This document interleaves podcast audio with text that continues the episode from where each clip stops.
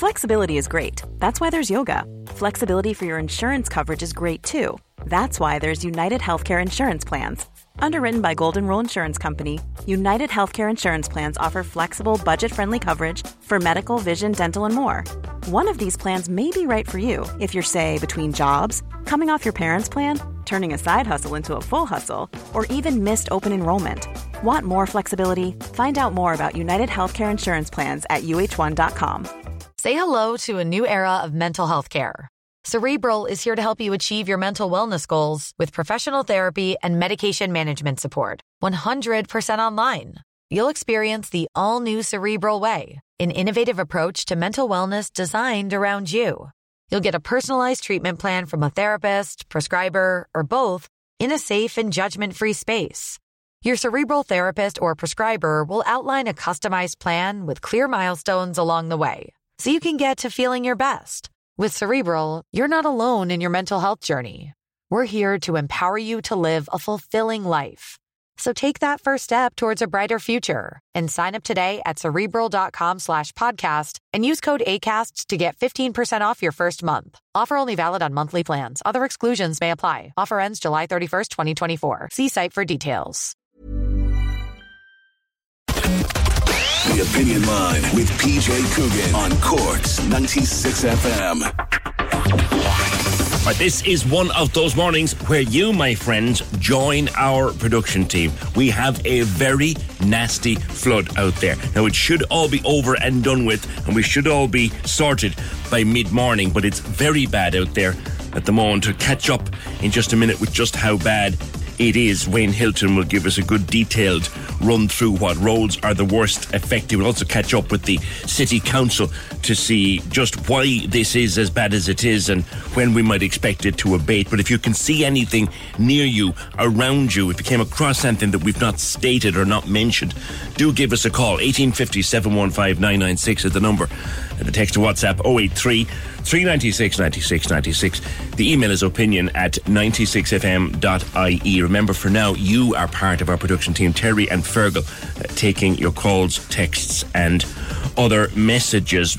Also, of course, this morning, we are dominated by the increase in our restrictions back to level five. And once again, Micheál Martin, the Taoiseach, now sharing the biggest government ministry, the government ministry for state and the bleeding obvious. While we have slowed the spread of the virus, this has not been enough, and further action is now required. God, you'd never have told us, Micheál. So? The government has decided that the evidence of a potentially grave situation arising in the weeks ahead is now too strong.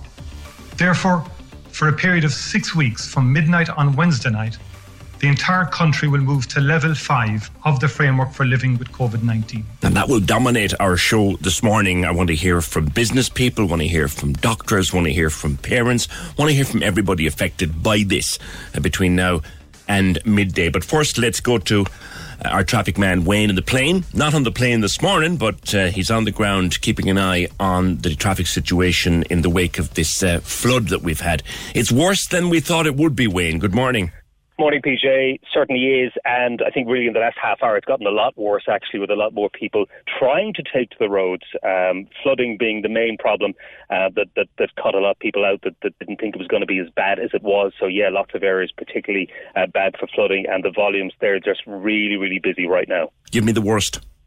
Uh, well, the worst of it seems to be traffic around um, the Lakeview roundabout, travelling in from Ballinacurra. Again, that whole area over the last half an hour has really gone mad there now. We've got traffic in from the Tivoli dual carriageway, a lot of that backing up completely. Uh, we've got uh, areas around uh, Sunday's Well, um, around Shanakiel there, around the Western Road towards the city, even the city centre itself. I know the Cork City Council have been advising motorists to avoid, as we've been telling you all morning, until uh, 10 o'clock due to that high tide. So we had restricted access on the South Terrace, and that compounded things in the area as well. Morrison's Island, all the low-lying areas, basically, PJ, um, as we expected, have been badly affected. The wind hasn't helped things either, and not only for the heavy rain, but the wind really battling on with things as well. What's access to the city like for those who have to get in? Are all the usual entries and exits are they all jammed up?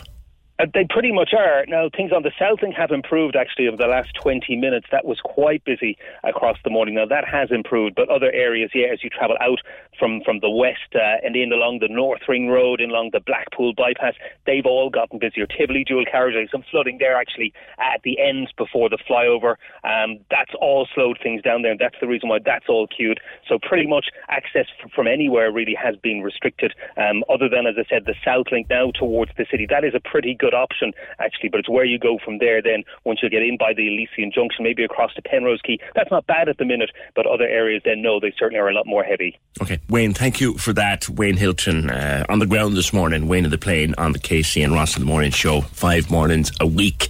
Eighteen fifty seven one five nine nine six. John on WhatsApp. There's a massive flood at the top of O'Brien Street in Mallow, causing mayhem. Crosshaven Road says Deirdre passable, but only with great care. Be careful between Rafeen and Passage roads badly flooded down there. I don't know if you can hear it behind me, but there is a strong wind with this flood and it is beating on the window of Studio One. You can probably hear it when I'm waiting to talk to someone or whatever. You might be able to hear it. It is very windy and very breezy uh, this morning, which isn't helping. Before we came on air, I spoke to David Joyce, who is Director of Services with Cork City Council. He's been filling me in on the latest. So, David, thanks for taking my call. It's a very, very busy morning. As I was driving into work myself, seven or just after it, uh, the, the the water was already coming up onto the quays. High tide, half past eight. How bad is it? Unfortunately, it's significantly worse than last night. Um, we are struggling to keep a number of roads open. South Terrace, uh, South Mall. Uh, we've closed a number of roads, including areas over by Sharman Crawford Street. Uh, and Lavitt's Quay is now only one way to try and keep some traffic movement. Um, we would ask motorists to slow down. There is an awful lot of surface water. Even on roads that are passable, there is still a lot of surface water, and travelling at speed can cause bow waves, which can cause significant damage to properties along the route. I think you've asked people if they don't have to be in town to stay out of it until at least 10 o'clock.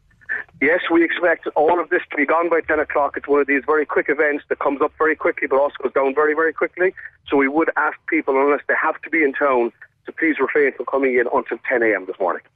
A simple layman's explanation, David. Why does this happen? And you say it's a quick, short, sharp shock, but why? Okay, what we're actually experiencing at present are some of the highest astronomical spring tides uh, of the year. Um, it's a natural phenomenon. It's when the moon comes closest to the Earth, the pull is greatest. So it's actually a natural issue. But what's causing a specific exaggeration factors at present is there is also storm force winds predicted uh, and they're southeasterly, which means they're bunging up the harbour, making it uh, the situation even worse than it actually would be. Is it literally uh, a case of the wind blowing the water up the harbour and actually adding to the problem caused by the tide? Yes, yes, wow. that is exactly what's happening. Wow. Now, we've done so much work, the council's done so much work over the years in protecting us against flood. So, so why does this still happen? as I said, it's a natural phenomenon. It's it's when the spring astronomical tides happen. There's nothing that can be done about it. But as you said, we do have very very good emergency plans in place.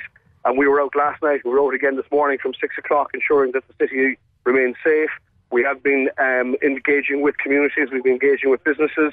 Uh, where necessary, we've been issuing out sandbags. So I think it's been a very very good morning so far and we haven't received any reports of any significant damage to any property or persons at this point in time, and we hope it stays that way. If anybody needs to report an emergency situation, is it to you they come or to the fire service or who?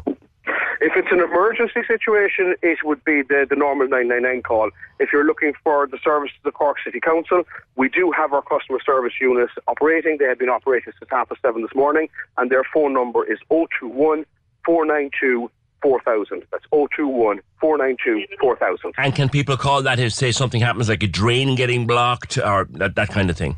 Yes, exactly, exactly. And we will then triage those calls as they come in and we will deal with them as quickly as possible. So, finally, David, just to wrap up with you, stay out of the city until about 10 o'clock unless you have to be here. If you wouldn't mind, please, that would be brilliant. All right. Thank you very much for your time this morning. Thank you very much, PJ. That's David Joyce, the uh, Director of Services with Cork City Council, speaking to me before we came on air. That number he gave out if there's anything you want to report to the council, 021 492 4000. 021 492 4000. Right back straight down to the streets. Uh, Fiona Corcoran is live on the scene, our senior news reporter. Fiona, it's bad out there. Good morning. Is, PJ. Good morning. I'm currently wading through a river on Oliver Plunkett Street. It's unbelievable here. Um, I was just speaking to David Joyce there in the last few minutes he said it's the worst flood we've had in Cork City in the last five years. He said a depth of 2.8 metres on Oliver Plunkett Street, South Mall, um, Father Mathew Quay, and all those quays. Now, as David Joyce said in the clip there, they did express this last night um, and again this morning. So people have been advised to stay away from the city. Um, now, here this morning, um, it's a scene that's reminiscent of 2009, PJ, if you remember the flood. Um, all the businesses have sandbags, they're all brushing water out. Now, um, a lot of the businesses do have flood protection barriers and sandbags, but there are a few who were caught uh, by surprise.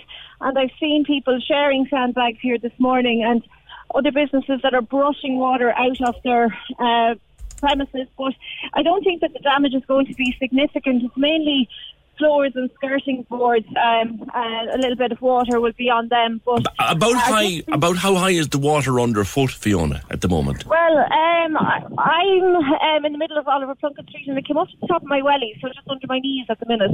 Um, yeah, um, and just here at the GPO, I've just walked up here now, and I'm at the GPO, and there's torrents of water coming down, um, just from Pembroke Street on to um, Oliver Plunkett Street, and I actually thought that they had released a valve or something, but David Joyce said no, it's just the pressure that's coming from Morrison's Island, and it's um, pushed its way right across the South Mall and down here onto Oliver Plunkett Street, and it's it's quite fast flowing.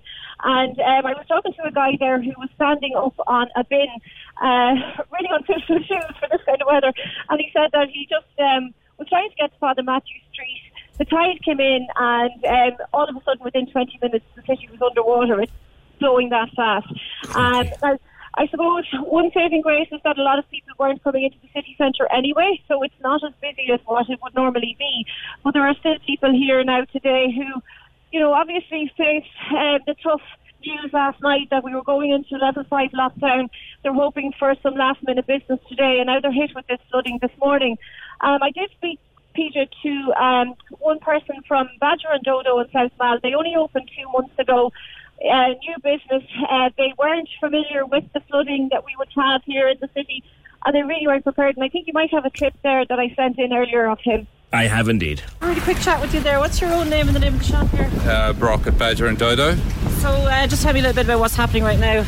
Uh, so high tide was at 8:20, but uh, the water really didn't come through until about uh, about another 15, 20 minutes after that. And uh, yeah, we we opened up here about two months ago, but we knew it would flood here, so we got good things up high. So the only things we'll get a bit of water damage to our skirting boards and the like.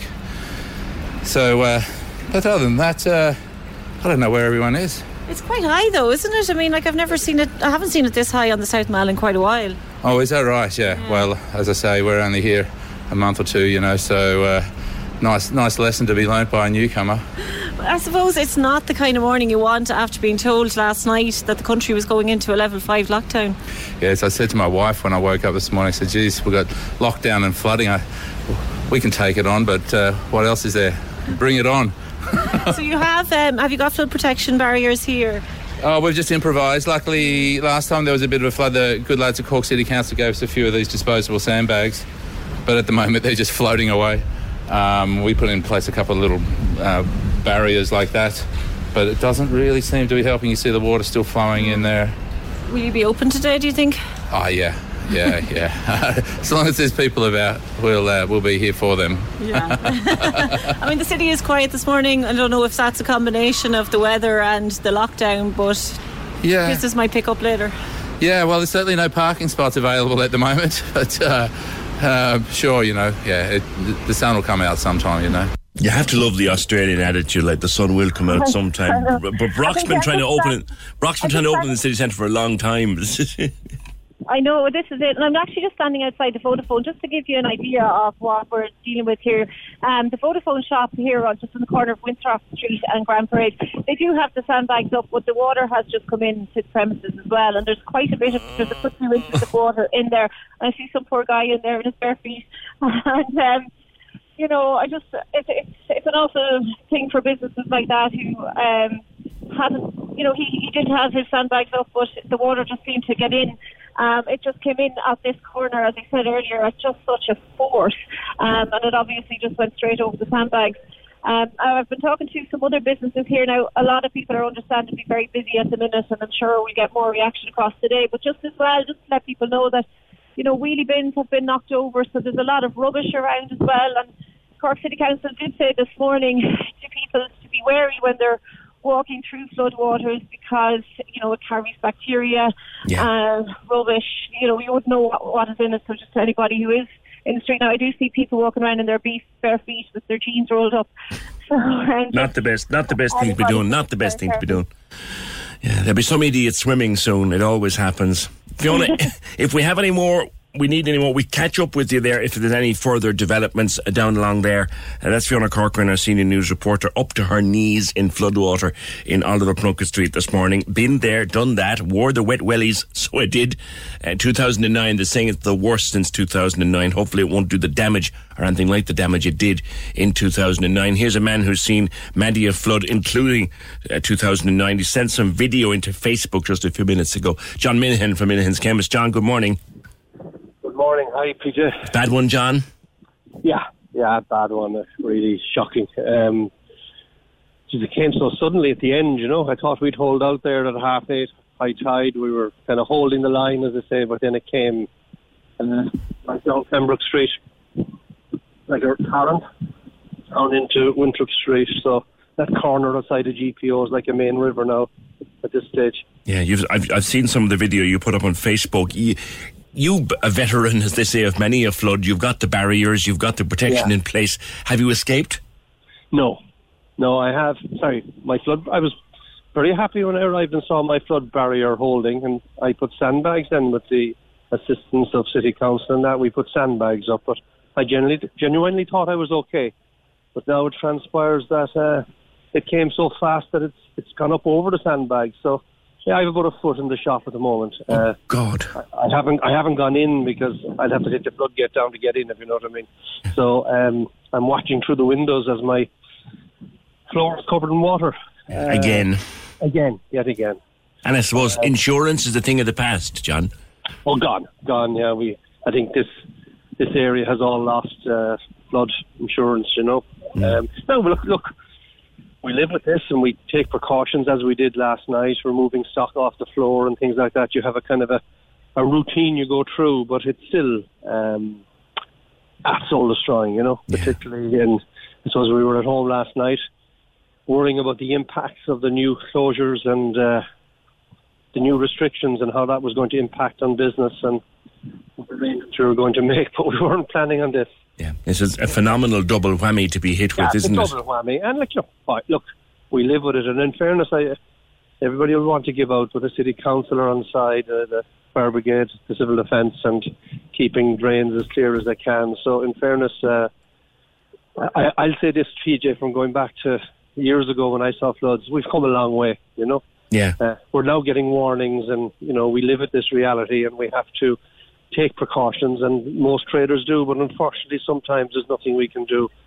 And uh, some some businesses here in a lot worse situation than I am at the moment. You know. Yeah. All right. I just wanted to catch up with you, John, because I saw the video and it's fairly spectacular. John Minihan from Minihan's Chemist there by the GPO. Thank you. 1850 715 Tom Barry says until they put in a tidal barrier, this will continue to happen. The causeway, Rosscarbery, West Cork, uh, high surface water on the causeway, and there's water coming over the wall. Please drive with caution. Uh, we've got lots more pictures coming in on WhatsApp now. Very rough conditions down at White Point in Cobh. Craig in Ballincollig says again, this weather shows exactly why we need a tidal barrier out by Roche's Point. Uh, avoid the Coal Quay. It's not blocked off from the Grand Parade, so people are driving in there and then having to back down North Main Street. It's really bad. Carrigaline described as carnage. Traffic is standstill in all direction. The river has burst its banks. Glanmire by Vienna Woods Hotel. Hotel flooded up to five or six inches deep. Wow. 1850 Tim Rosen, for sure, Cork City Council officials must take responsibility for today's flooding. The idiotic Trinity Bridge is the first cause of flooding in this area since it was constructed in 74. They've been saying this since the LUTS plan in 77, Tim. Uh, they know floodwater enters through the breach in flood protection wall, then floods down. Ah, yeah. Ah, yeah. You give us the whole history there, Tim. But back in the LUTS plan in the 70s, the land use and transportation study, people warned about building that bridge. And the very, very uh, predictable consequences. Victor Shine from Cork City Fire Brigade. Victor, good morning. Good morning. How are you keeping? I'm all right. By hectic one? Fairly crazy now here at the moment. Um, situation is bleak over in the streets of Oliver Street, South Mall, and all the side streets off it. A lot of property uh, has been damaged as a result of the substantial flooding this morning. Uh, fire crews, civil defence crews, city council crews, all working vigorously to um, prevent water coming in. So, um, what, what's the what's the role of the fire brigade in a situation like this, Victor? Well, we're we're here not just to protect what we can. Um, the defence should have obviously started last night early when the warnings were given out that there would have been a level three flood, that would have put up their flood defences in place. Now we're picking up the uh, the resulting uh, carnage from um, the fences not being there. So flooding, water coming into properties, the risk of electrical fires. We're dealing with a, a fire there, electrical fire opposite the multi-storey car park in Merchants Keno at the moment. Again, perhaps as a, res- a result of water egress. So um, we're trying to protect the safety now of the personnel that are on the streets. We have a lot of people wading through the waters, okay, literally up to their knees and not properly uh, prepared for it and then the properties themselves. Um, there's obviously live electrical equipment inside there, so we're trying to defend as best we can. Okay. All right. Well, I'll let you to it and continue the good work. Thank you very much. Victor Shine from Cork City Fire Brigade, 1850 715 996. David Joyce gave Fiona an update uh, just a couple of moments ago. So, David, uh, you did warn that the flooding would be quite bad in Cork City, but is it as is it worse than you thought it was going to be? Uh, no, it's exactly what we thought it was going to be. It's the worst flood we've had in more than five years. Um, it's a very significant flood. Uh, South Mall, most of the city centre is now underwater and closed. It's a very significant situation. We would advise people not to come into the city at this point in time. Give us time to clear up. Uh, while it has been some time since the high tide, the water has not receded due to the, the heavy winds as we as we predicted. So it is still staying up as we speak, and we're still trying to protect properties and, and people across the city centre. And then obviously we start the clean up. Do you have any idea what time the city might reopen at? We don't at this point in time. It is now coming up to just gone nine o'clock. It's half an hour since, more than half an hour since the high tide, and the water has not receded. It's still at 2.8 metres. 1850 715 That's the latest from David Joyce, Director of Services with Cork City Council. The instruction to you, please, is do not come into town unless it's absolutely necessary until at least 10 o'clock this morning. If you need to report an emergency to the council, you can do so 021 492 4000. 021 492 4000. If it's a major emergency, obviously medical or anything like that, uh, 999 or 112. Up next, we're off to level five, says the Minister for the Joint Minister. There's about 10 of a minute for stating the bleeding obvious. While we have slowed the spread of the virus, this has not been enough and further action is now required. The Cork Diary. On Cork's 96 FM. The Ballincollig Community Hub Facebook group have organised a spectacular drive-by Halloween parade on Saturday, the 31st of October at 5 p.m. Participants are encouraged to dress up and join the car parade following the route from Lakewood Sports Complex through Ballincollig and ending at the Poulavone roundabout. The event will adhere to strict COVID-19 guidelines. If you have an event you would like mentioned, email Cork Diary at 96fm.ie. This is Cork's Gold IMRO award winning talk show. The Opinion Line with PJ Coogan. Call us now, 1850 715 996. On Cork's 96 FM. The government has decided that the evidence of a potentially grave situation arising in the weeks ahead is now too strong. Therefore, for a period of six weeks from midnight on Wednesday night, the entire country will move to level five of the framework for living with COVID 19. There are some great supplements in the newspapers this morning, two in particular that spring to mind. The Echo has an excellent article summarising the whole lot, but for real detail, spectacular detail, The Independent has an incredible article. There's good stuff too in The Sun, but I think those are the two or three in particular that have all the detail that you need. Before I go to uh, Dr. John Sheehan, the case numbers in Cork, just I haven't done them in a few days, and I was kind of saying, will I bother doing them? But I think I should. I think I should. This is the 20th of October.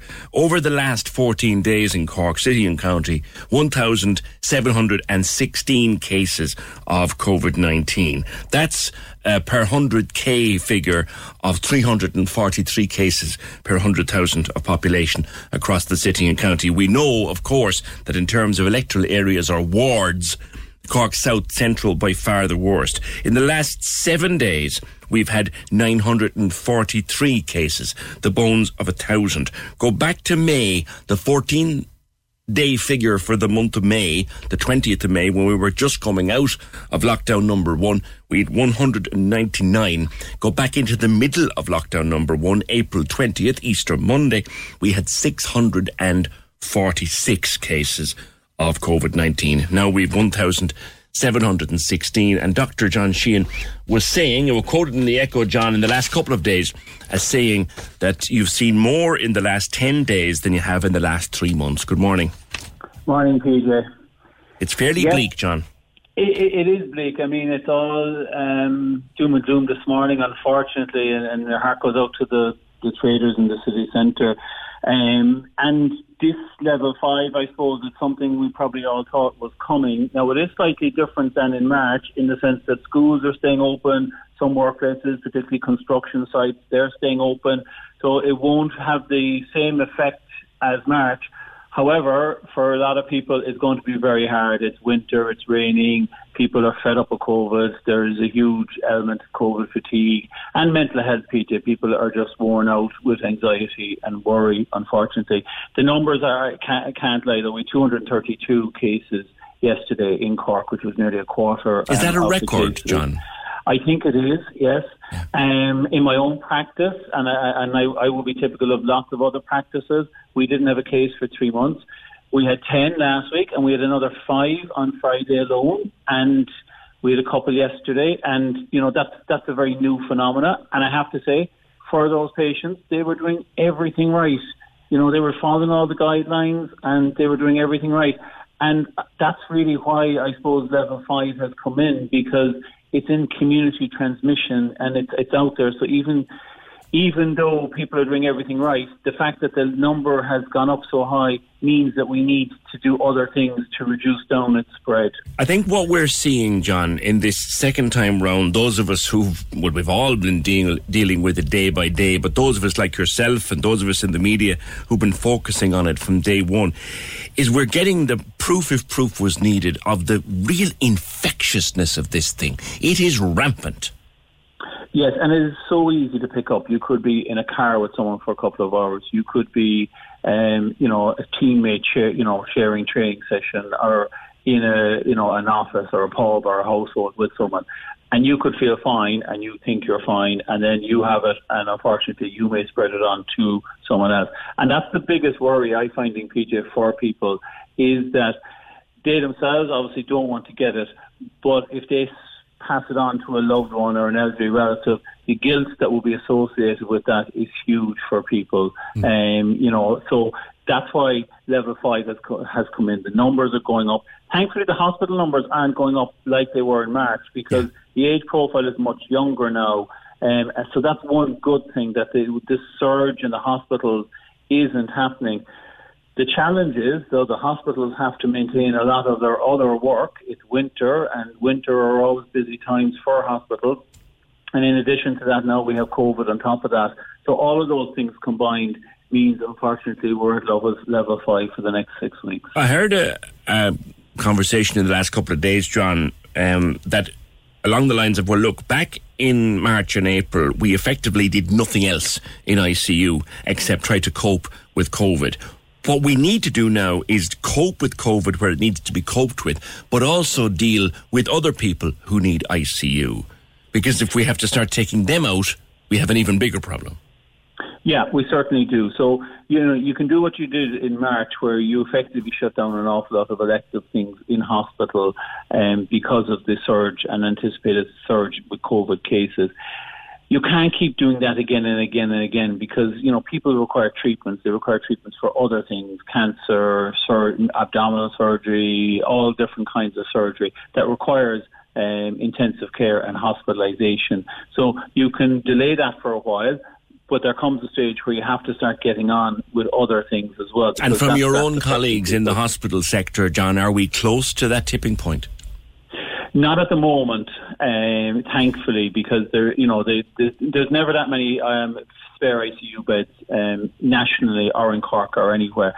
But we haven't that big surge, and we haven't that big surge of, of older people, so that has helped. However, if you go to, I guarantee, if you go to A&E in the Mercy or CUH this morning, it will be very busy with lots of other things, and that's the challenge. If you get a COVID surge on top of all that, then we're in big trouble. All right, John, thank you very much. Uh, once again, that's Dr. John Sheehan, Councillor Dr. John Sheehan. Of course, he was the Lord Mayor of Cork when this whole thing started back in June. And now he's back in medical practice trying to deal with it on, or back in February, what am I talking about?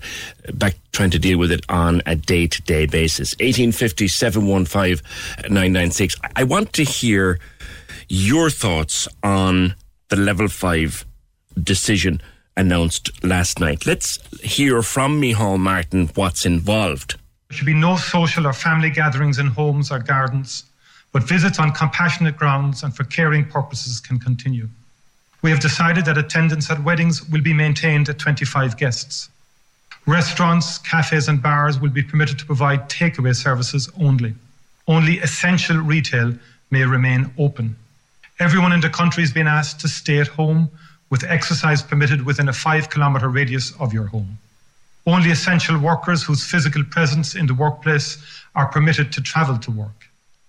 Those who can work from home must do so. Construction work is essential and will continue during this phase, while most manufacturing will also remain open. And he also insisted, while he was speaking to us last night, insisted that the schools will stay open. It is the view of government supported by the advice of NPHET, that our schools and childcare services should remain open. This is necessary because we cannot and will not allow our children and young people's futures to be another victim of this disease. They need their education. I'm wondering in particular in terms of parents how they're feeling listening to that this morning from the Taoiseach. Will you send your children into school on Thursday and Friday? Will you send them back to school after midterm break? Do you think that even though they've said they wouldn't, that they should now extend midterm break by a second week just for safety's sake? Do you believe that? And we'll talk to businesses, talk to parents, and talk to many other people affected by the level 5 restrictions next.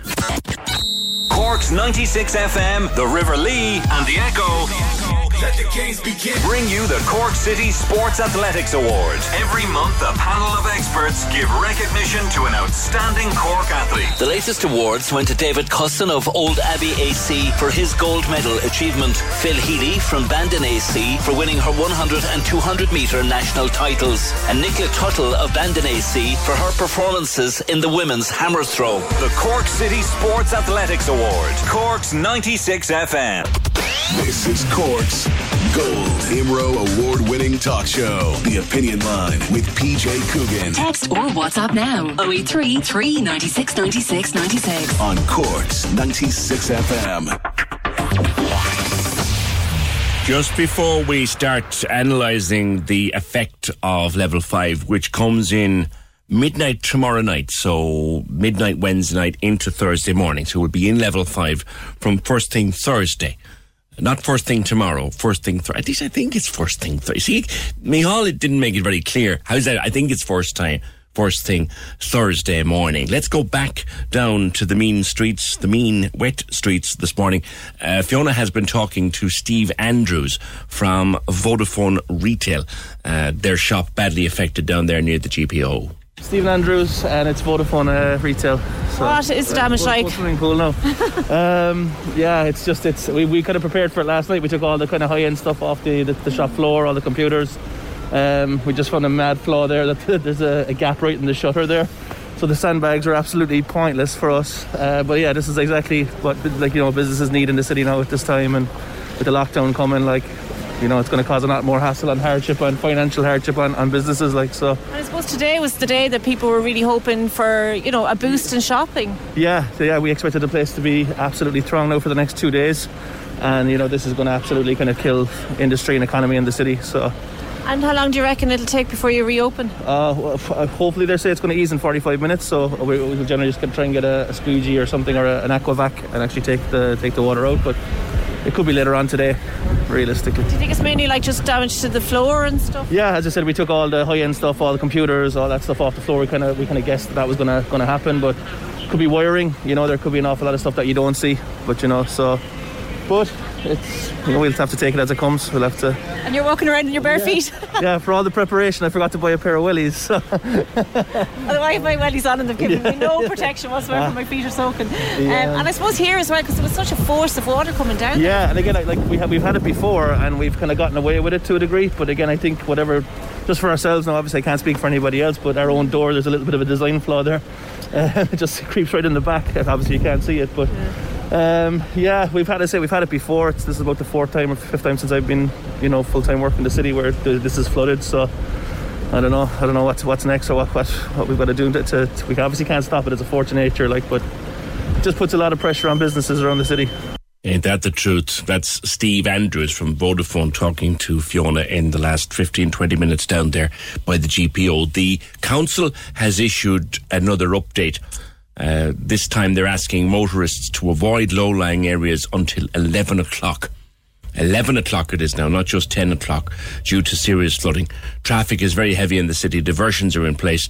City Council operations, crews, fire brigade, and civil defence are on site to assist. Serious flooding has now occurred on all the low lying quays on Oliver Plunkett Street, South Mall, water coming up Caroline Street and Winthrop Street. And they'll post further updates on the City Council's Twitter which is at Cork City Council and on their website, corkcity.ie. But they're now telling people stay out of the city centre until at least 11 o'clock.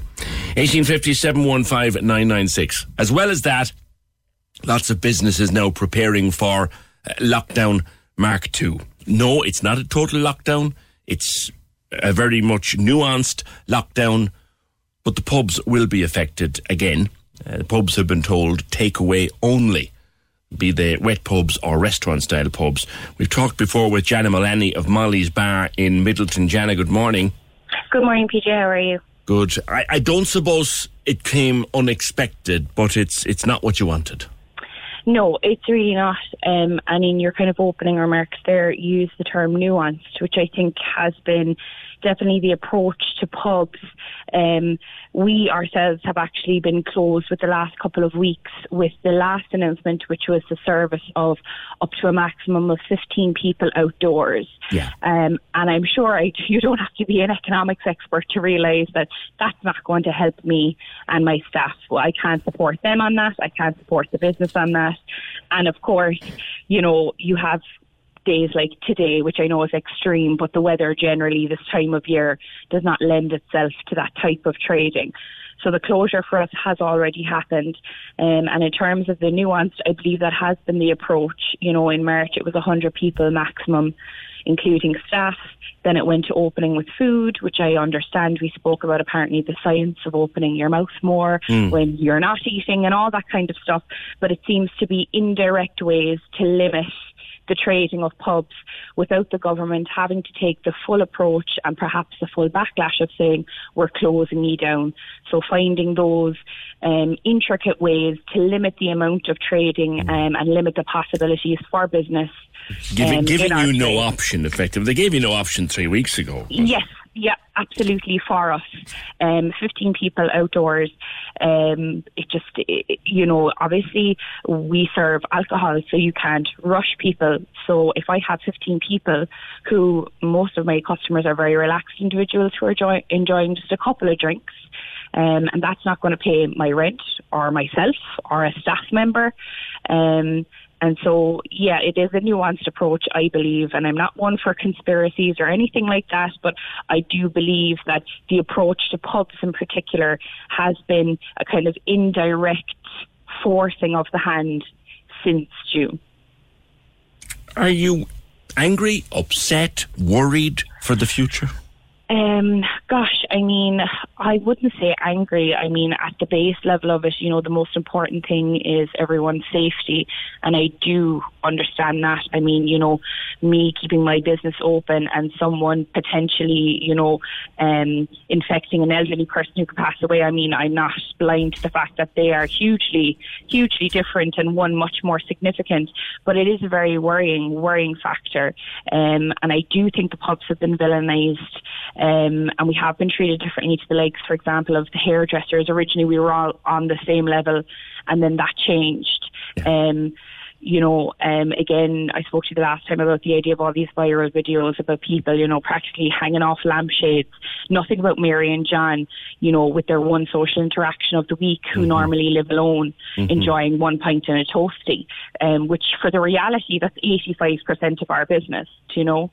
Um, so yeah, I mean, I do think it's definitely been um, the government's approach has angered me slightly in that I understand we were all kind of caught on the hop, to put it casually, when COVID landed first. But even now, it's reactive rather than proactive. Um, where is the long term planning? Um, where is the accountability of the state who are supposed to protect us and govern yeah. us and mind our businesses? There was know? quite a lot in the budget last week 17 or 18 billion in the budget last week, and a lot of it went to support for business. And last night, when he was making, and I'll, I'll play the clip in a minute, when he was announcing the, the, the new restrictions, Micheál Martin said there would be supports for business and support for workers. But will it sustain you? Um, that's the question in and of itself, um, and I think um, it depends on a case to case basis. I mean, the first thing is those who either own the building they're in or don't. Um, you know, for those who pay rent, who is the rent going to? Obviously, that person relies on that income. Where is the support there in that structure? Um, will the government come in and look after things? What about government owned buildings? Um, as well, the PUP was extended and the new, the newer wage subsidy approach. But again, like I spoke to you the last time, that's interrupting cash flow for people. So it, it was actually almost eight weeks before I received my first wage subsidy. Um, so when I began paying people in September, it was um, quite late in October before I even received any of that money back.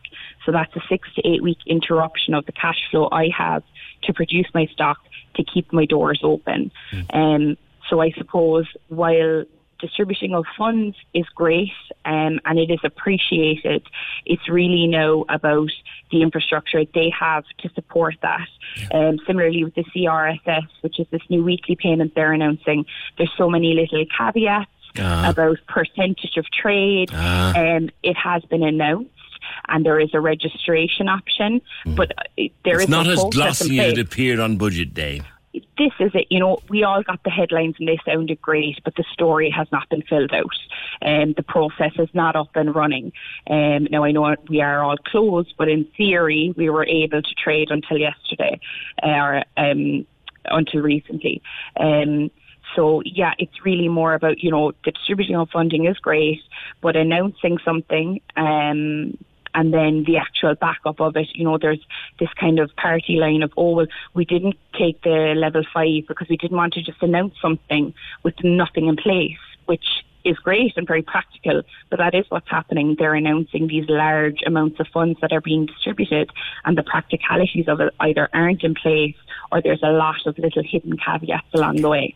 That's unfortunate to hear. Jenna, thank you very much. I wish you well. I hope it all works out and I hope that you get open and trading again for the Christmas season. That's Jenna Mullaney from Molly's Bar in Midleton. Let me go to political correspondent Sean Defoe because a lot of people saying this morning that this was a massive U-turn by the government, which two weeks ago stood up to NPHET and said, no, not going there.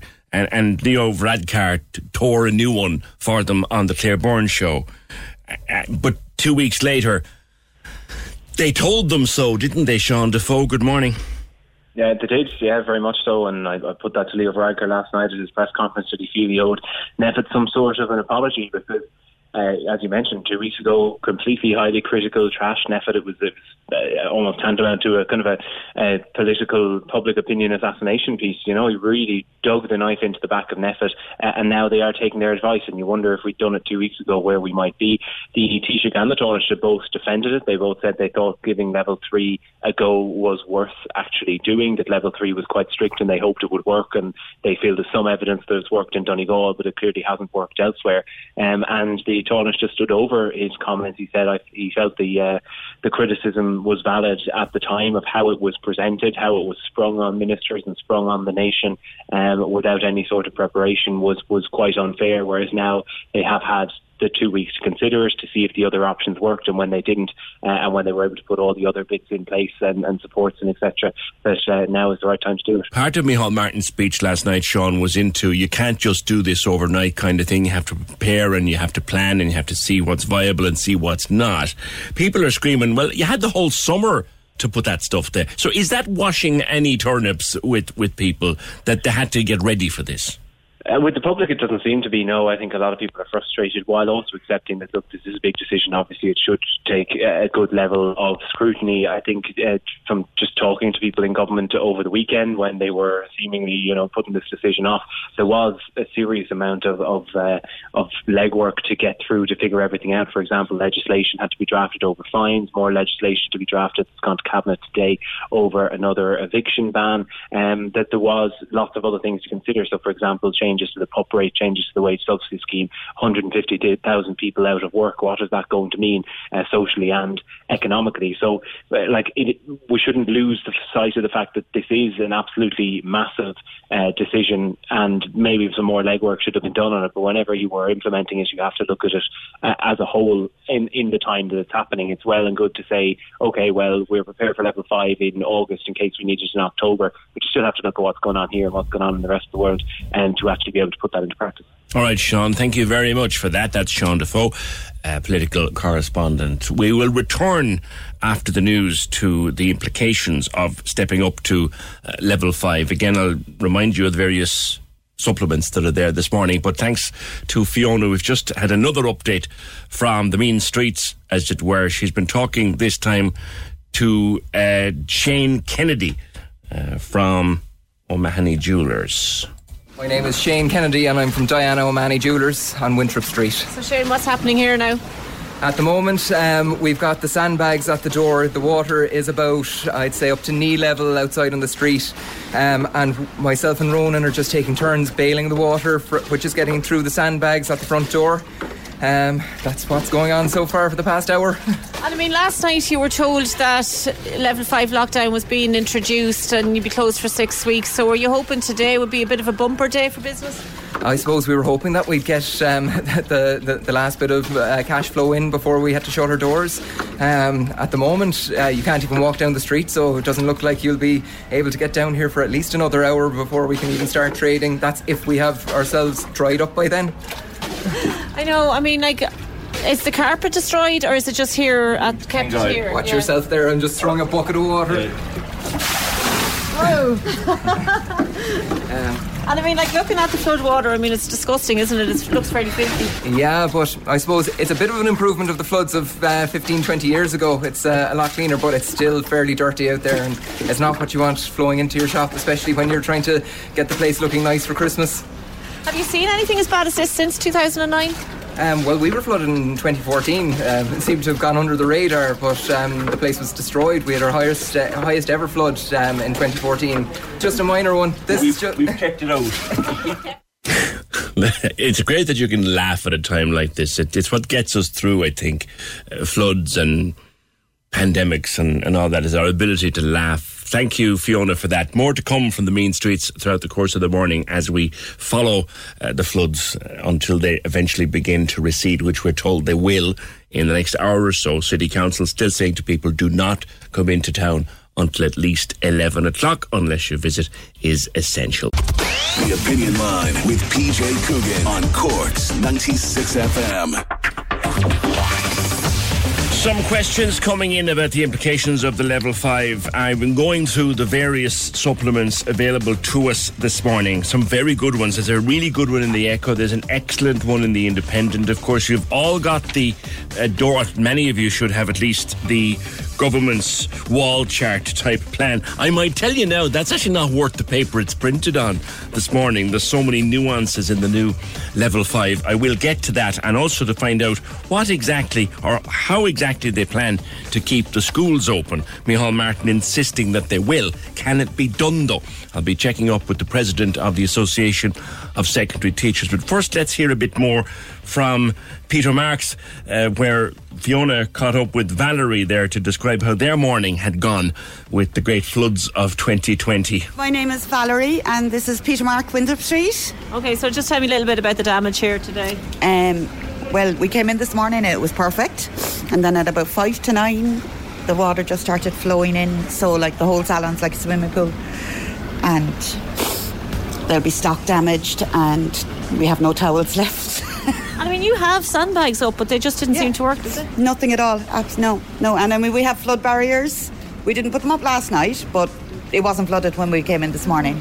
So we're having the back ones put up now. Today and tomorrow is going to be your really busy days before you closed for six weeks. so what's so- happening with appointments? We've had to cancel this morning's appointments, and then we'll reschedule them for this afternoon or the morning. So this, the ones that are ringing today, we can only put on a cancellation list because we have to acknowledge the fact that we have had clients.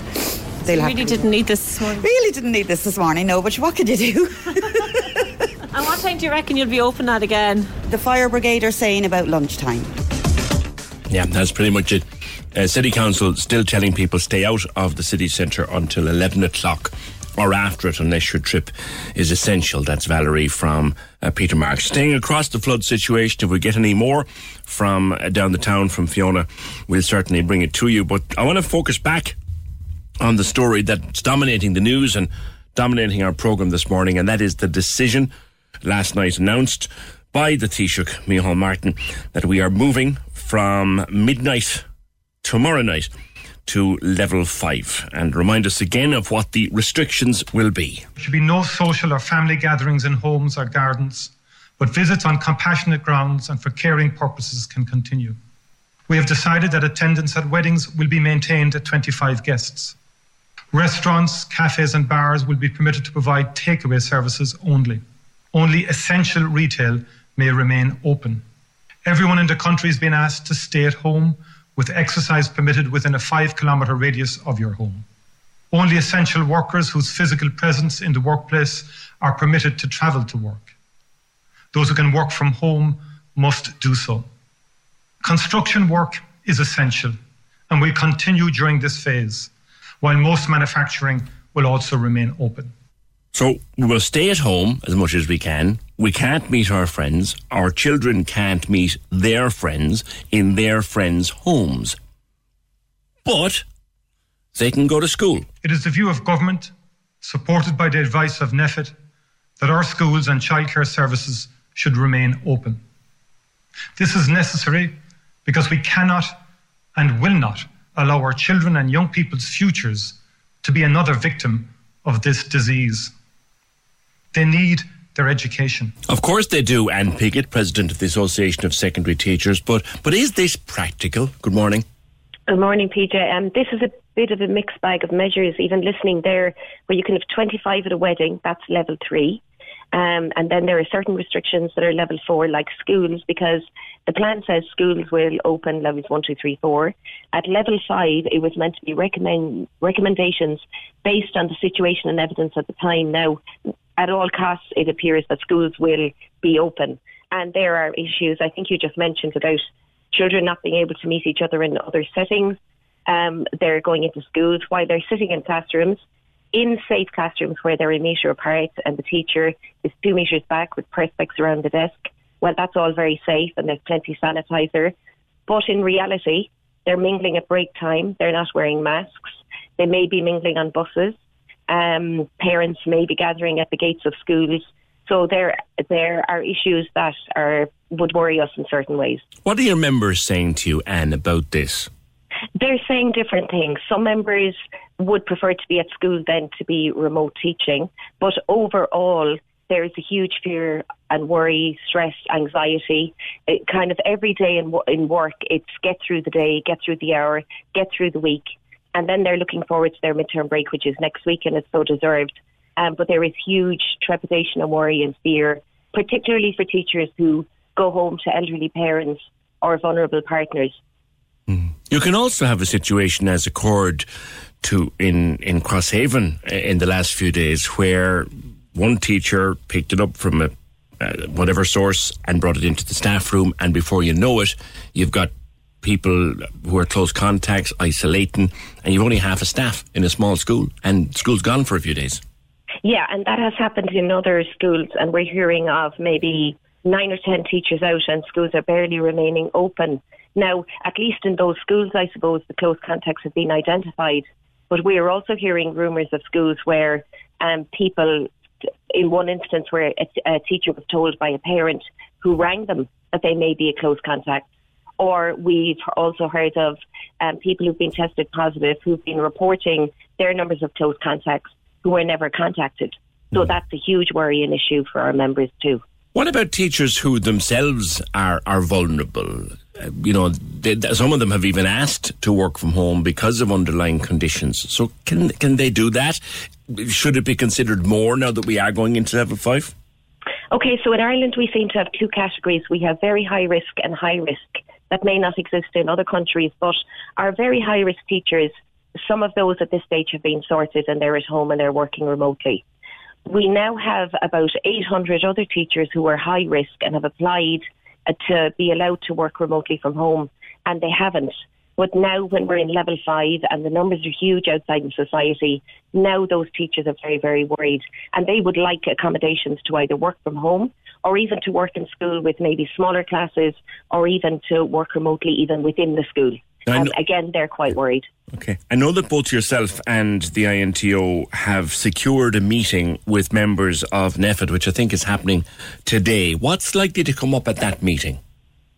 Uh, well, um, I'm not sure if it's more a briefing or a meeting, but I presume we'll be allowed to bring our points across. Um, we're obviously going to raise the, the issues that are um, pertinent for teachers and issues that need to be resolved with teachers. But again, let's remember we've been bringing up a lot of these issues now since before even the schools opened. But particularly the ones that interest our members are the contact tracing and the testing times. And, and that seems to depend on the area. Um, some are being done quite fast, but we've heard reports of tests that are taking four days, five days before they come back. And then if they're positive at that point, then the contacts have to be traced, um, and then they have to go through the same process. And if we look at the numbers that are in schools, um, on we'll say on the 18th of September there were 142 positive cases in schools. On the 19th of October there were 246 positive cases in schools. Um, maybe compared to the whole number, it's not very big, but it's certainly growing. And the other point is teachers don't necessarily know who is positive, who has been tested positive, or as well, we're hearing that sometimes students might have any symptoms or might have such minor symptoms that it doesn't even become an issue. And, and, and there's the thing so many young people, particularly teenagers, the high proportion of totally asymptomatic cases that are there, that's a worry. Yeah, that is a very, very big worry for our members. And um, when there is a lack of you know, testing is slow. There isn't regular testing either, so we have no way of knowing. And while students might be safer, we have to remember the numbers in the school community who um, are adults. You're talking everybody from secretaries, caretakers, teachers, to school managers, um, SNAs who work very closely with students. It's all very concerning for the adults involved and also for some vulnerable students. Mm. And as well as that, if it's in the school, it's going to go back out into the community too. And north of the border, there's now going to be a two week midterm break instead of just next week. Now, it's handy with next week that the schools are closed anyway. Might it be worth considering? And I don't put your ASTI president's hat on and speaking with some authority on behalf of your members. Would there be a feeling that maybe we should just uh, extend the midterm break by a second week just to give this thing time to bed in? Well, I know that the well, I had read that the government down here were trying to do things as close as possible as um, above the border. But I suppose the schools in the north are closed this week and next week. Our school is closed for midterm next week. That's one week. And when people have to isolate, it's two weeks. That's 14 days. And that's where the term sort of cir- circuit breaker is coming from. And that would be two whole weeks where maybe it could stop the spread of the infection. But we're open this week and we're closed next week. And I think because we're closed next week, that the numbers that we'll actually get back the week after that or the week after that might be skewed because people won't have been at school. And if, if maybe we look at the longer picture after three or four weeks, um, it will be interesting to see will the numbers come down with these very serious restrictions put on people. Do, do you think two weeks might be a better bet than well, I suppose the idea of breaking the circuit um, could w- that's where the two weeks would be of benefit. But I'm saying that personally, not on behalf of all my members, because we ha- we don't have a, a policy on this. We our executive have not discussed that as a union. Okay, okay. What about the youngsters themselves, um, teenagers in particular?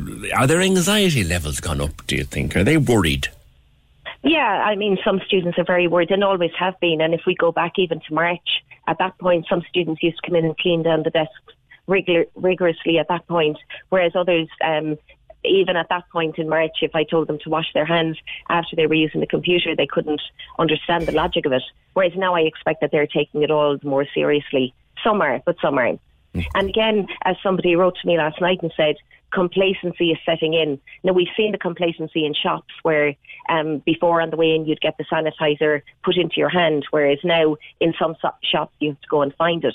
And likewise, schools, students may get complacent, and we have to make sure that the sanitizer is constantly filled, people keep their distances, people do everything they can to keep everyone safe. Listen, thank you very much for that. Anne Piggott, President of the Association of Secondary Teachers, of course, Anne uh, from Cork. Mick says the health experts say it's okay, so why do the teachers always have a problem?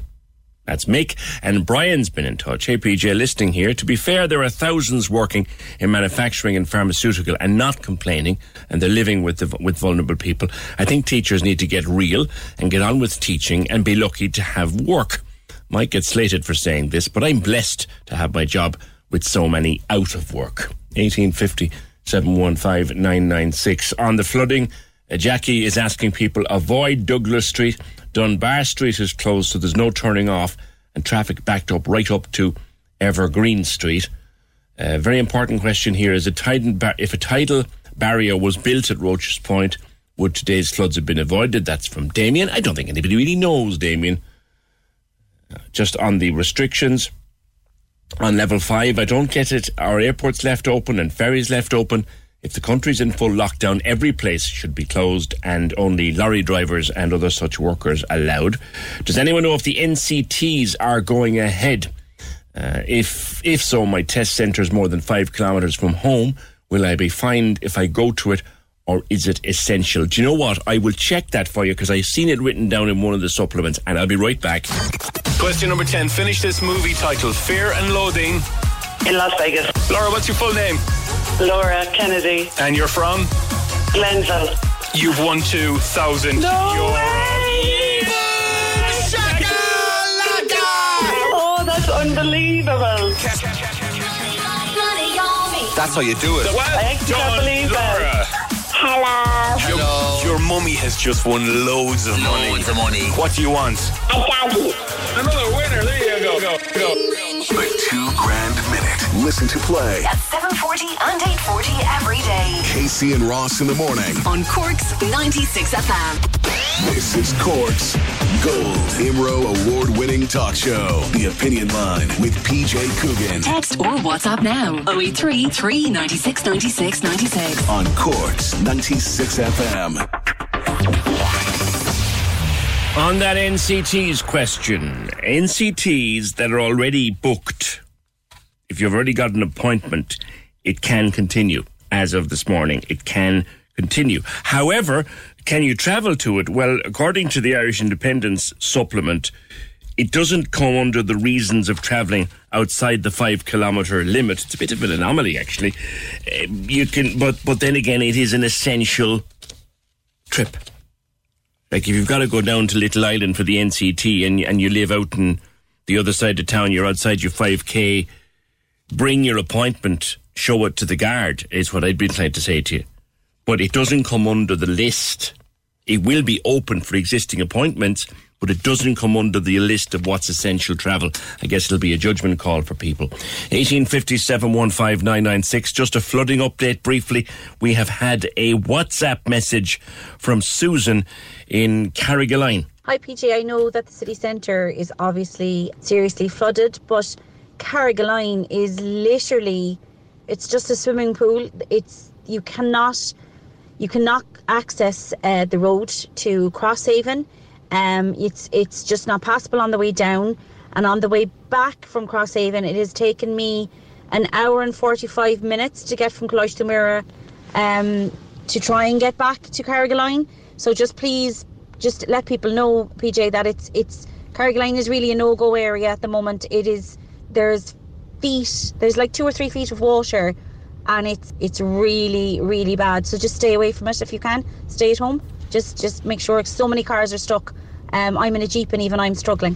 Susan, thank you for that. Sent in to us by WhatsApp, which you can do. 083 396 96 96. Feel free to send us a voice note if there's anywhere that you'd like us to know about in terms of flood and flood, flood damage. Tivoli dual carriageway is at a crawl inbound. Callers in Ballincollig and says the weir isn't visible this morning. He believes the water should have been held back at the dam for a few hours. Believes it wasn't, and that's why we're seeing so much flooding. Well, we don't know that for sure, but that's the caller's view on that. Uh, should water have been held back at the dam? We don't know. Was water held back at the dam? We don't know.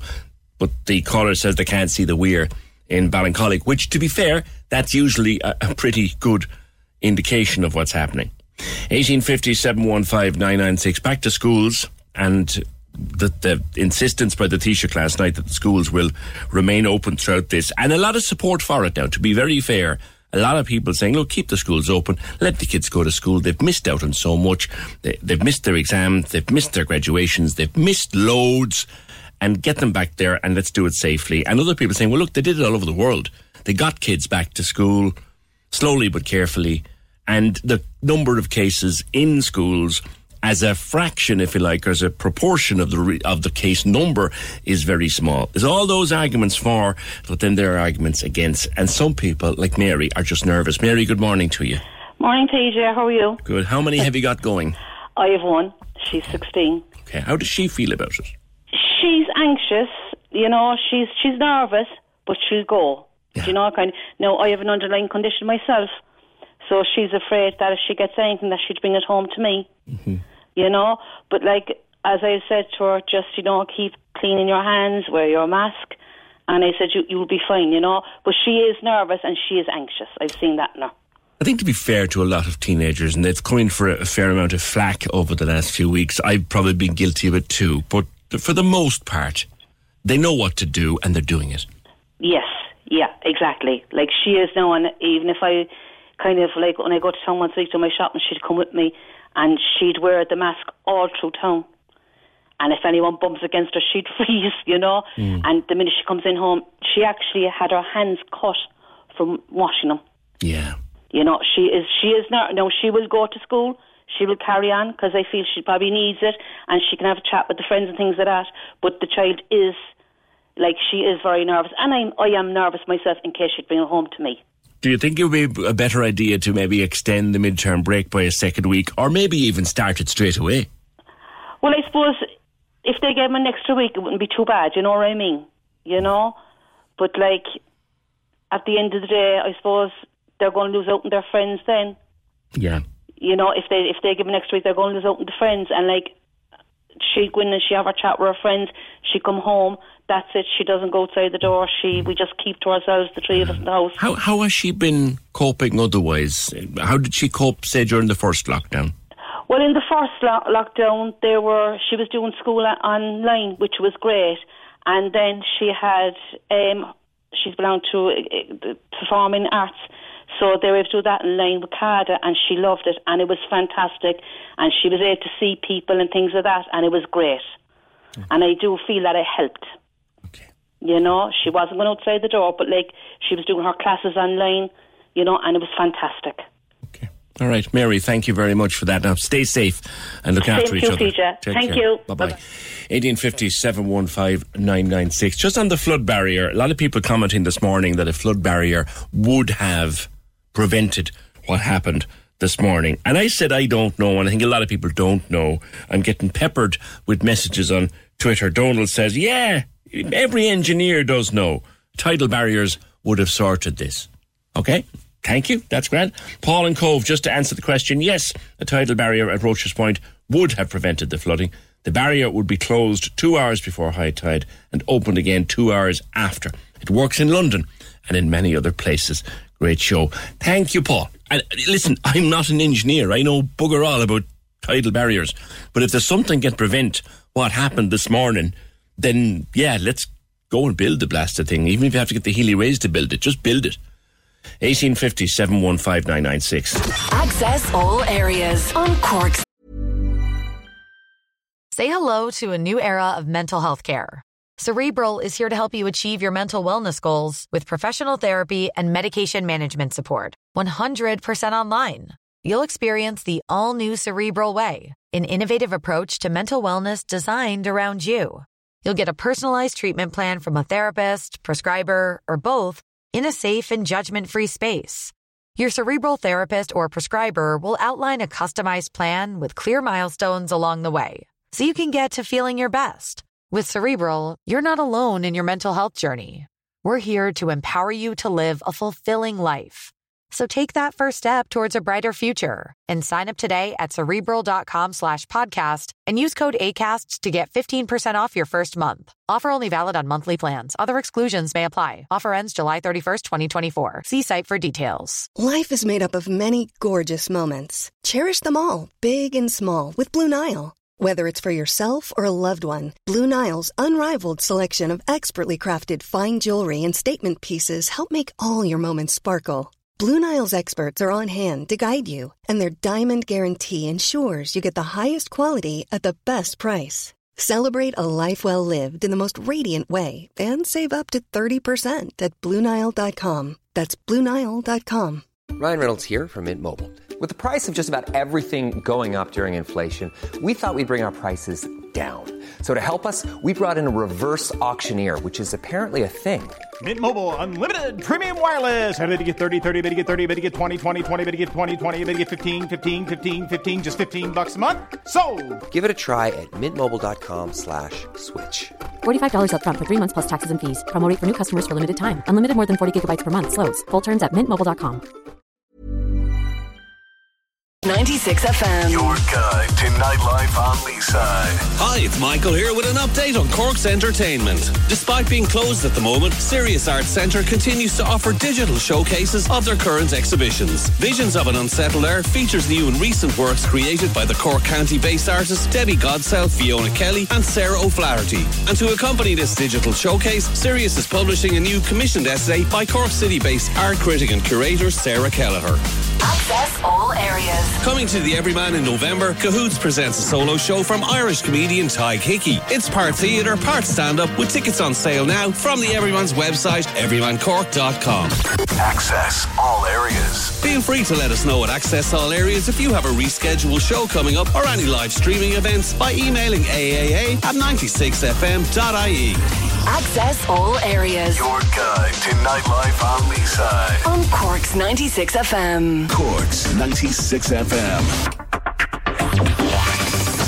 Remember what I said about the listeners being on the production crew on a morning like this? Thank you, people. Uh, two calls. An NCT office, this listener was onto them.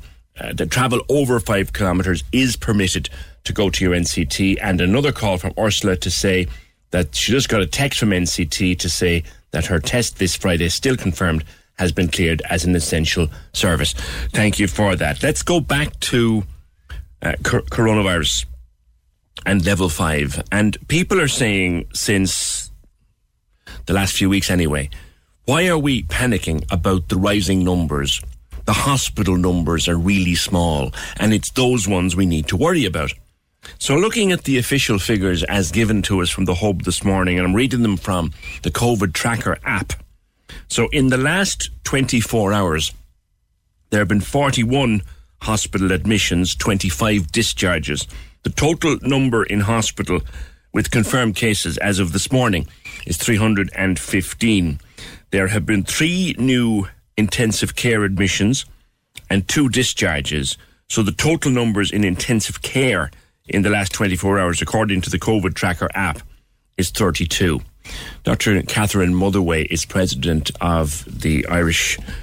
Uh, the the, the, uh, the Intensive Care Society of Ireland, beg your pardon, and she joins me again. Catherine, good morning to you. Good morning. You keep forgetting, PJ. I got. I, I am no longer the president. I'm the former president. You're the former president. That's you, not right. But uh, maybe you're a bit like the presidents of the United States. They, they remain Mr. President for the rest of their lives. so you're a God no. I hope not. Catherine. No, no problem. Listen, um, can you break this down into simple numbers for people. I think what you and your colleagues are saying is we do not want to get back to a situation like we had in March and April, where there was no room for anybody else in ICU except COVID cases. Are we close to that? I'll tell you what, what what we know is that as the and at the moment we're seeing a lot of really young people with this disease because obviously young people had to go out and work. Young people were so, socializing as as they do normally, and they are people who had to go out and work and go back to work, and people were working in areas where they you know might have been working where they couldn't work from home. So there's been a very high instance in younger people. As you can see, the age of the median age of the cases has come way down. In the beginning, they were only testing people who were sick and had symptoms. Now we're testing contacts and contact tracing people. So what we do know as the numbers rise, there is a lag in the number that end up going to hospital and the number end up that require intensive care and sadly the number of people who will die. And we do know that as the case numbers rise, you can't protect the vulnerable populations because we're we're, a, we're a social animal. We like each other. We meet each other.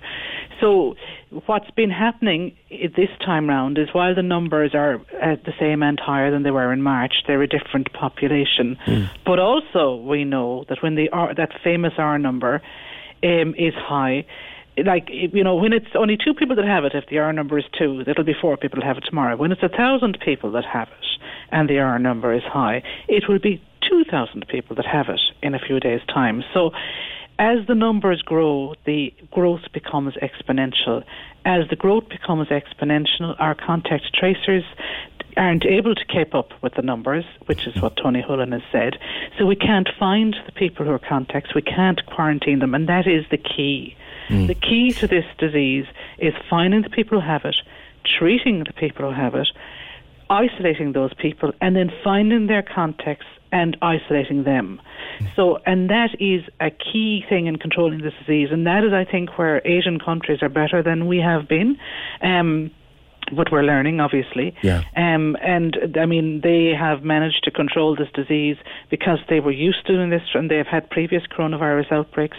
So they have a better handle on that, I think, than we do. Mm. And obviously, when the numbers grow, as they have done in since the lockdown ended over the summer, um, it, you know, the, the the growth in cases has got such that we are actually no longer on top of it, which is why the government and NPHET felt that they had to impose these restrictions upon us. Is there a percentage, like a predictable percentage of people who will end up in hospital and a percentage of those that will end up in ICU? And that kind of skews a graph. So as your case numbers go up, the probability of more people in ICU goes up proportionally. Yeah, and, and at the beginning of the pandemic, they said it was um, five to ten percent of people would require critical care, and obviously at that point in time, people didn't realise how much asymptomatic carriage of this disease there was. The figure I saw lately published by NPHET was five in a thousand requiring um, intensive care. So, um, um, and uh, the thing about patients who require intensive care with this disease is they need to stay in intensive care for much longer than our usual intensive care patients. So, the average length of stay for someone who requires critical care in Ireland up to 2018 was about, I think, about six days, 5.88 or six days. The average length of stay for patients with coronavirus is, in fact, 12 to 14 days. So they stay much longer. So obviously we we, we get them in and we get them out. Obviously, Which, which, Um, which, put, puts pressure on bed numbers for other people. Uh, yeah, it does, and we want to be able to treat. Uh, since the beginning, we've always wanted to be able to treat everybody with an emergency. We want everybody who needs to come to hospital to come to hospital, not to be afraid to come to hospital. But we want to be able to continue to provide scheduled elective care. We want people who need their heart surgery to have it, who need their vascular surgery to have it, who need their cataracts to have it. We want to do all of that. And if we have to divert a lot of our healthcare service to COVID care, we won't be able to do that. Are we close to a tipping point there, Catherine? Um, no, we're continuing. Most of us, most of us are being able to continue to provide elective care, but some hospitals, as I understand it, have been challenged in the last number of weeks. And this disease is funny. There's always little hotspots in various different countries. Like in, in, in the UK, London was particularly badly hit. Manchester is currently very badly hit. And obviously, Cavan has been hit badly and has quite a significant number of cases as based on pub media reports. I'm not intimately related with it. And Paul Reid has referred to a number of hospitals that are actually having difficulty. And as the community transmission rises in a region, that is when the local hospital will get stretched. And it takes about two weeks for the case numbers to translate into hospital admissions, about another five or ten days for that to translate into increased pressure in intensive care units.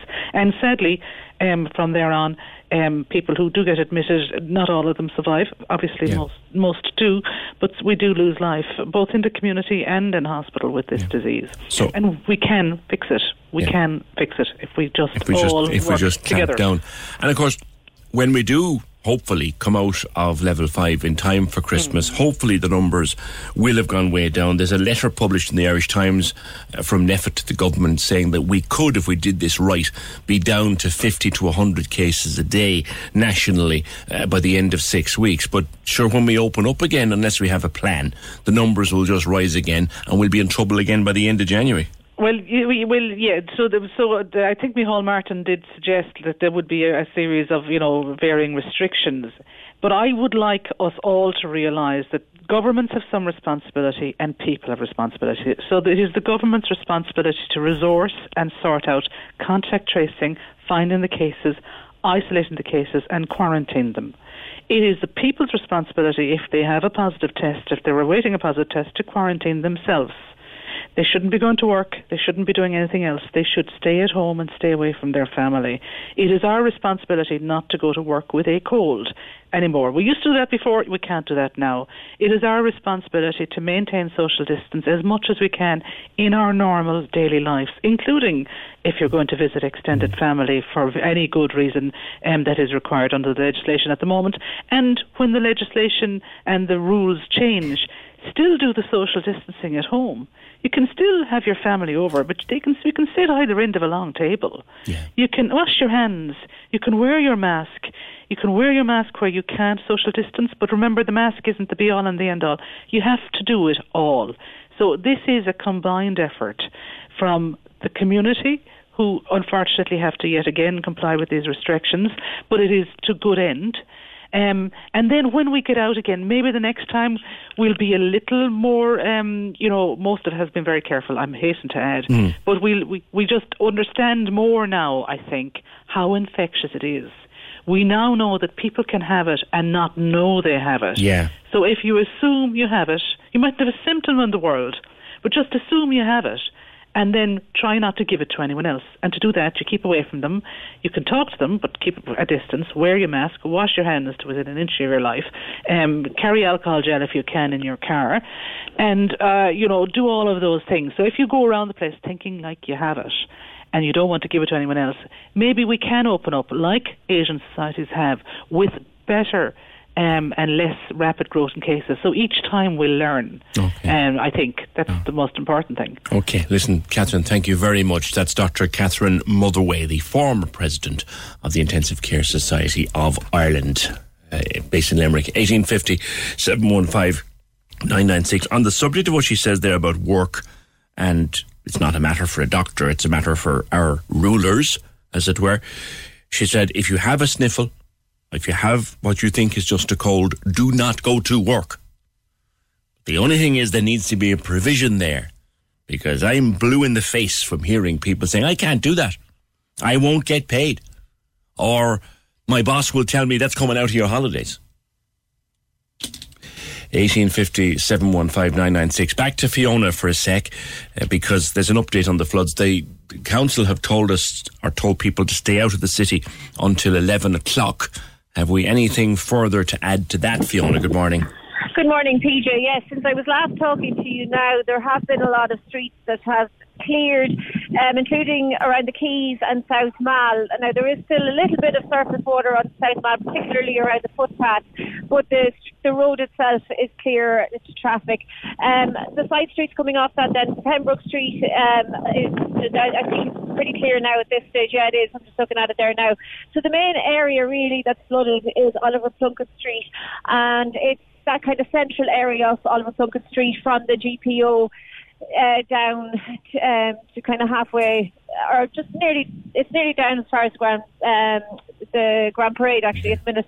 Um, but the problem is, PJ, that whilst all of the flood waters on the Quays and on the South Mall were able to flow back into the river, on this area here, there's no pump to bring it down that direction, and uh, it needs to go into the into the drains. And for the water to go into the drains, it needs to have, the river needs to have dropped a little bit. So that's why it's taking a little bit longer here than it is in the other areas. Now, the scene at the minute, the fire brigade are here, the civil defence, the Cork City Council, and they're all trying to pump, trying to get that water out and trying to get it into the drains at the minute. And a lot of the businesses now, doors are open, but they're not maybe not open for business just yet. Um, a few places are there's dehumidifiers going here, and I see people with uh, brushes trying to get the water out of their premises. But you know, uh, most of the businesses did have sandbags up or had flood protection barriers up, and were saved the worst of, of it. Now, I did speak to people, um, Peter Marks, hairdressers on Winthrop Street.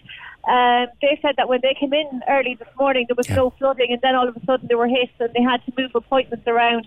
And um, you know, other businesses that I spoke to said that they were preparing to come in today for a really, really busy day. They have two days of trade left before the lockdown kicks in, and then they came in and they were faced with this.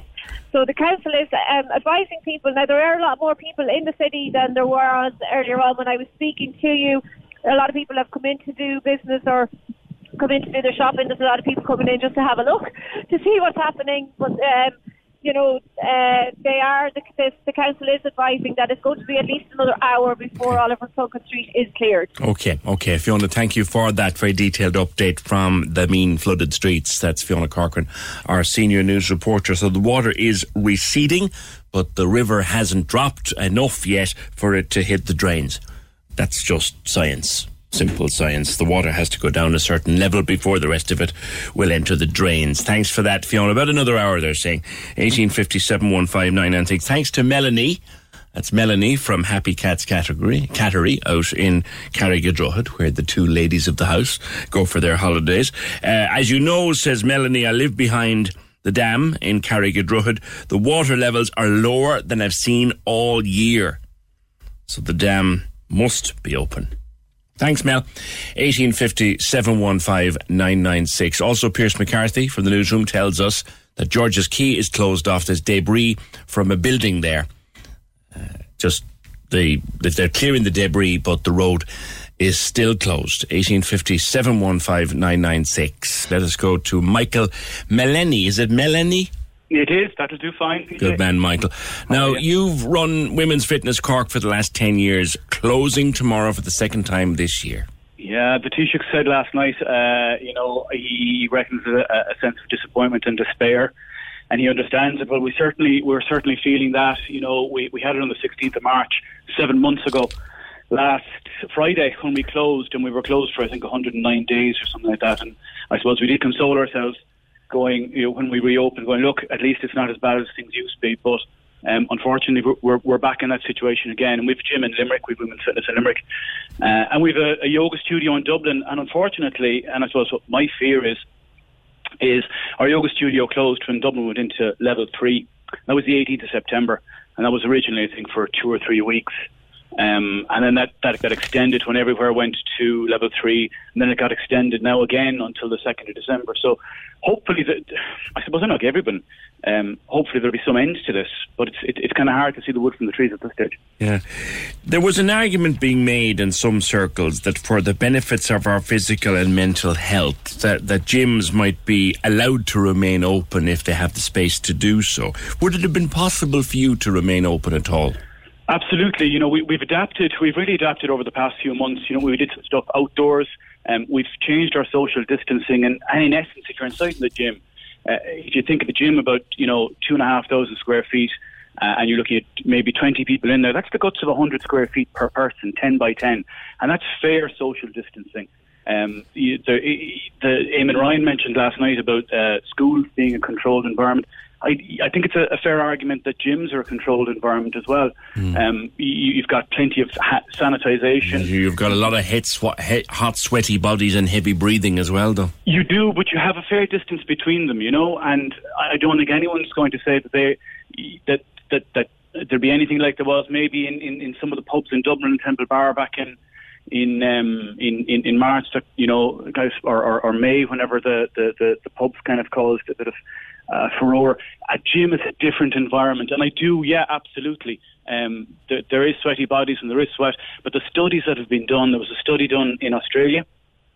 Eight million gym visits in what was their winter, so that's over the past number of months. Not a single uh, associated case. Yeah. And uh, a study in the UK over the past few months, seven million gym visits and 17 associated cases, which on a percentage basis is it's negligible, you know. It is. It is indeed, Michael. It, there's there's a lot of sense in what in what you say. Although I think uh, also uh, to counter it, Dr. Fauci in the U.S.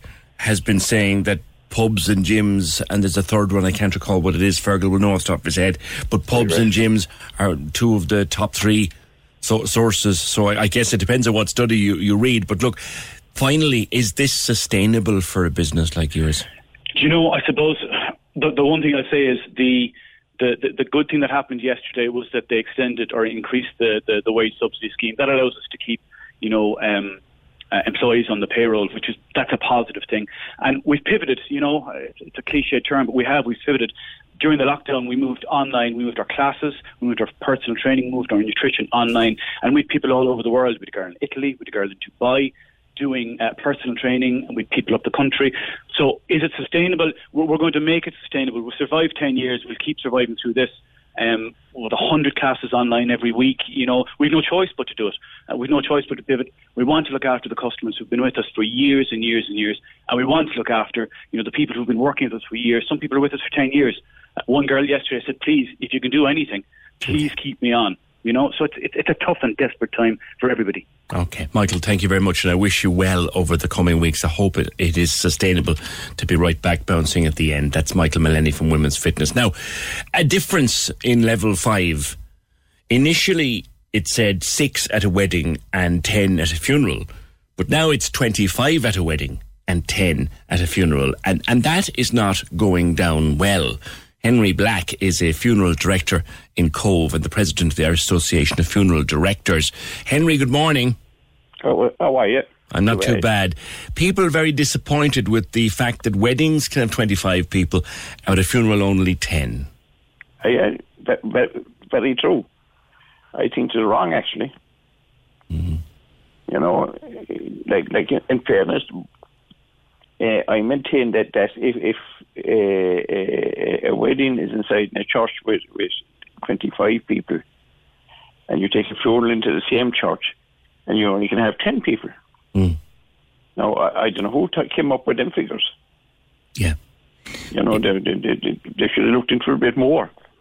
These have been very hard times for anyone who lost anybody, be it from COVID or not. The limitations oh, yes. on funerals have been really hard it is very hard. Like it's, it's hard on people at the best of times without putting them stipulations into it.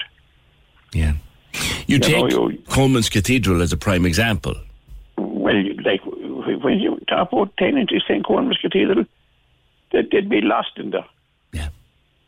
No, I maintain they should have done uh, the seating capacity of, of, the building should come into play in it and uh, fix their number on that Like St. Cormac Cathedral would carry hundreds of people, and you might have a smaller church, and that wouldn't, you know, w- w- wouldn't carry quarter that. Yeah. Yeah. Well, I, I, I don't know. I think they kind of generalise things too much. Yeah. You say that you're not going to stand at the door of any church and count people. I'm definitely not going to do it anyway. Yeah. No, first of all, I don't want a church. Yeah. I So, suppose uh, the, the thing is, Henry, that you know it better than anybody. Funerals are emotional times, and, and people hugging and shaking of hands and just holding people. It's it's it's what we do as funerals, and it's an important part of the funeral. But in the context of a pandemic, it's so dangerous.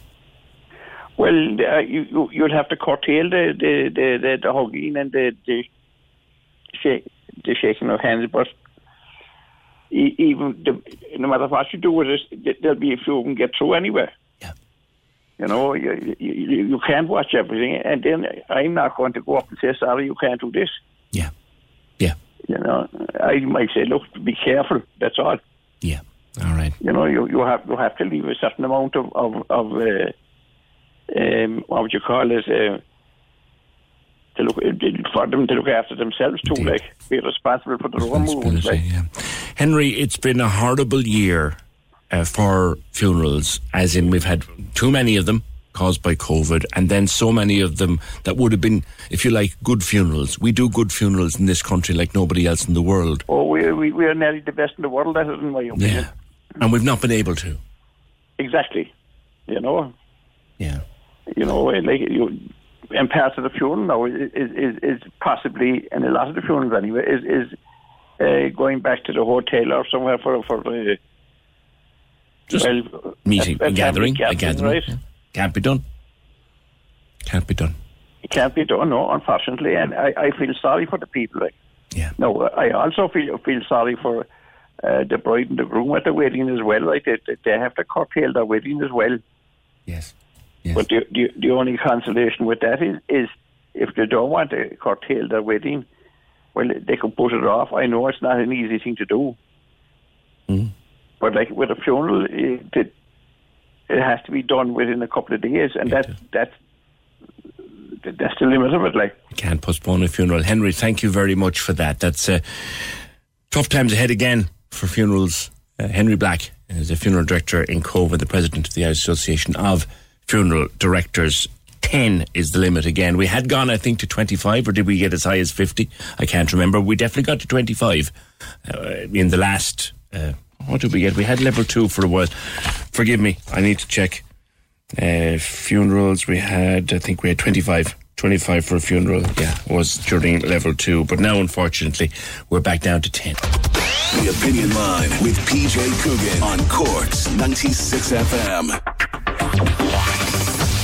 Yeah, water's receding now pretty much everywhere, and as the tide goes down, then the streets that are still flooded, the water will head for the drains, and it'll all be over again.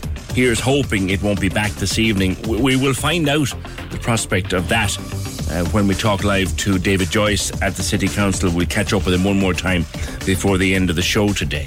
1850 715 is the number. The text or WhatsApp 083 396 96 96. The email opinion at 96fm.ie.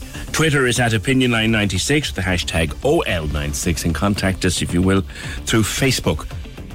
The Cork's 96FM Facebook page. Pop us a message and uh, address it for the attention of the opinion line. Also, with regard voice message, you want to send us a voice message through WhatsApp. If any particular you want to say or you have seen and want to let us know about, particularly in relation to the floods this morning, and if you just have a point to make on any particular topic we're discussing and you don't have time to take a phone call and you have more to say you can whack into a text, just throw on the, the record and send us a WhatsApp voice note. Frank says, Oh, yeah, this came up, and thanks, Frank. I had forgotten to mention it. I hadn't, as some people are saying, declined to mention it. I'd completely forgotten. This guy gets the prize for the Aegis of the Week. Frank says, Yesterday morning, a press conference was held by Gardaí. One of the senior Gardaí giving the conference was awaiting results of a test and should have been isolating. He subsequently tested positive. Like that man was the sausage of the week He really was the sausage of the day, the week, let alone the day. And also, there was a guy did it in Kerry about a week ago. Like as Frank says, if the guards themselves won't follow the rules, what for the rest of us? If you're waiting the results of a test, you do nothing. You stay home and you wait for it. Please, guard, cop on.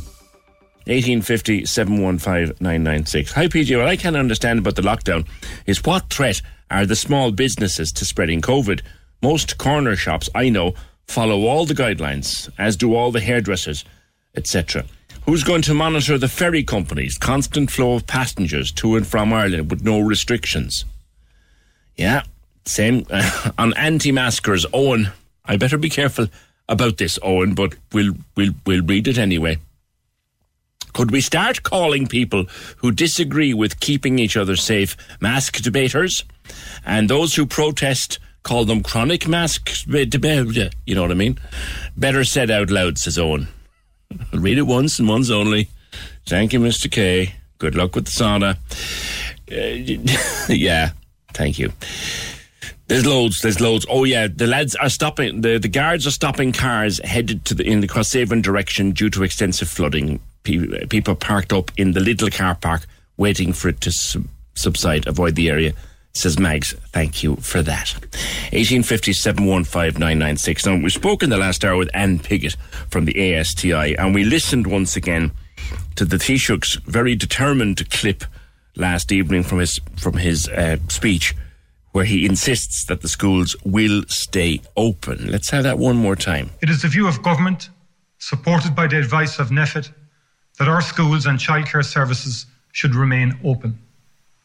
This is necessary because we cannot and will not allow our children and young people's futures to be another victim of this disease. They need their education. Now, Peter, we're not going to say what school that you, you work in, but you're a teacher. Good morning to you. Morning, PJ. How are you doing? Good.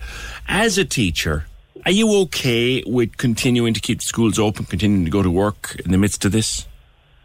Yeah, look, I suppose um, it's an extraordinary time for everybody, and um, we, when we came back to school at the start of September, it wasn't without some serious concerns uh, about our personal safety and the safety of our families.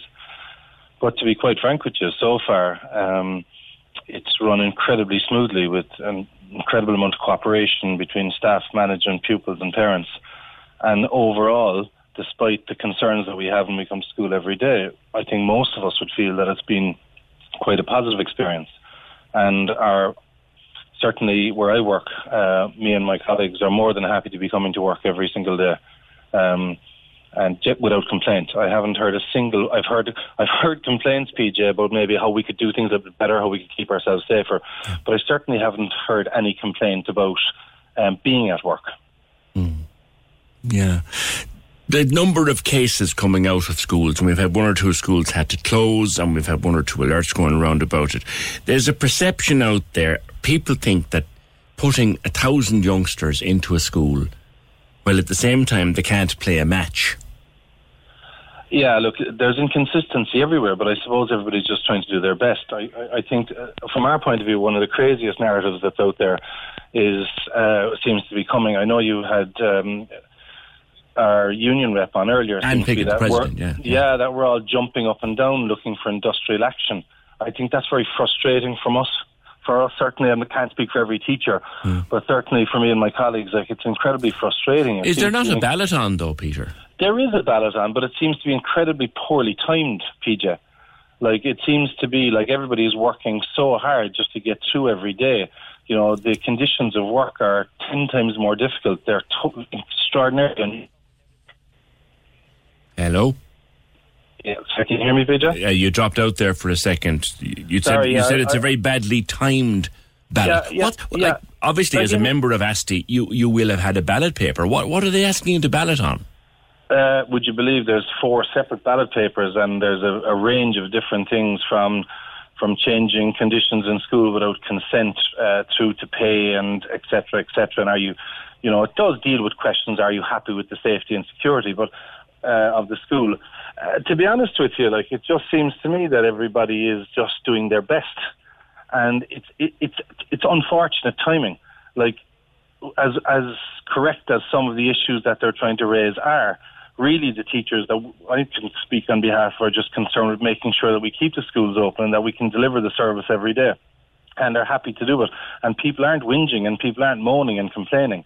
You know, and I, I got actually quite frustrated over the weekend when I opened social media and when I opened main uh, mainstream media and to find like that we're balloting for strike action and could the teachers close the schools? And like I haven't heard a single word from a teacher sort of uh, expressing that sort of sentiment. Yeah. So you don't know any of your colleagues that want to shut the schools.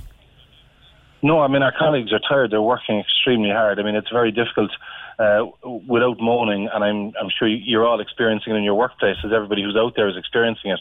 When you're teaching with a mask over your face and you're teaching to a group of masked children, and your whole sort of raison d'être, in a sense, is to is to develop relationships, and that's extremely difficult, you know, uh, to do in the sort of environment that you're in. Uh, people are tired and people get frustrated from time to time, but they're delighted to be at work.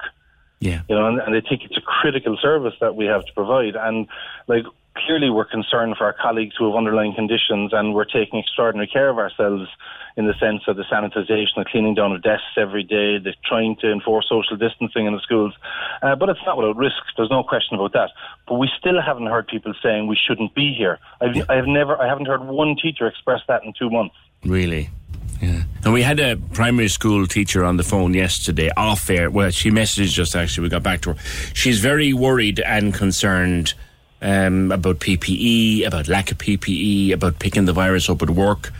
Do you know? So maybe people are worried, but they're just getting on with it.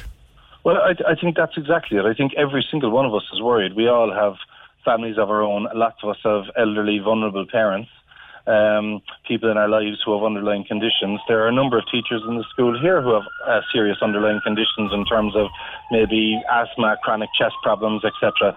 Um, but you just, as uncomfortable as it might seem, sometimes people are just taking extra care of themselves. Yeah. And they're doing the very best they can in the circumstances they find themselves in.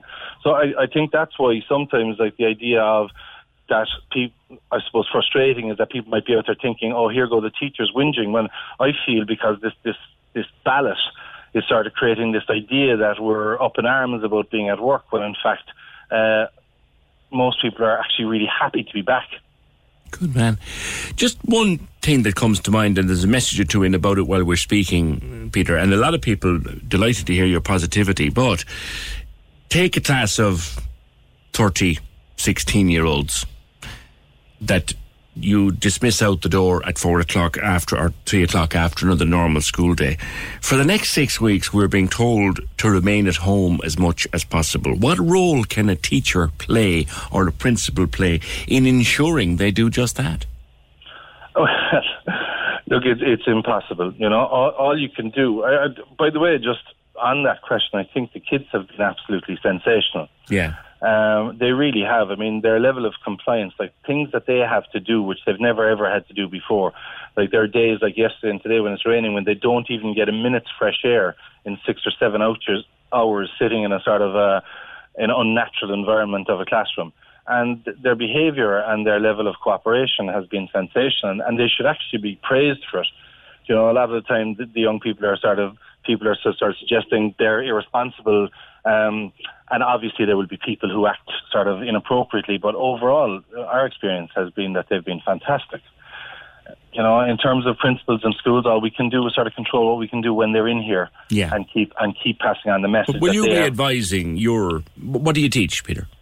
I teach uh, business and accounting. Okay, so when you finish your last class on, on Friday, well, t- yeah, Friday before the before the midterm, like what will you say to the, the, the youngsters? And then when they come back after midterm, when you finish up the class, you know, about staying at home and all that, will you advise them or you just do you, do you trust them because of the behaviour they've shown you?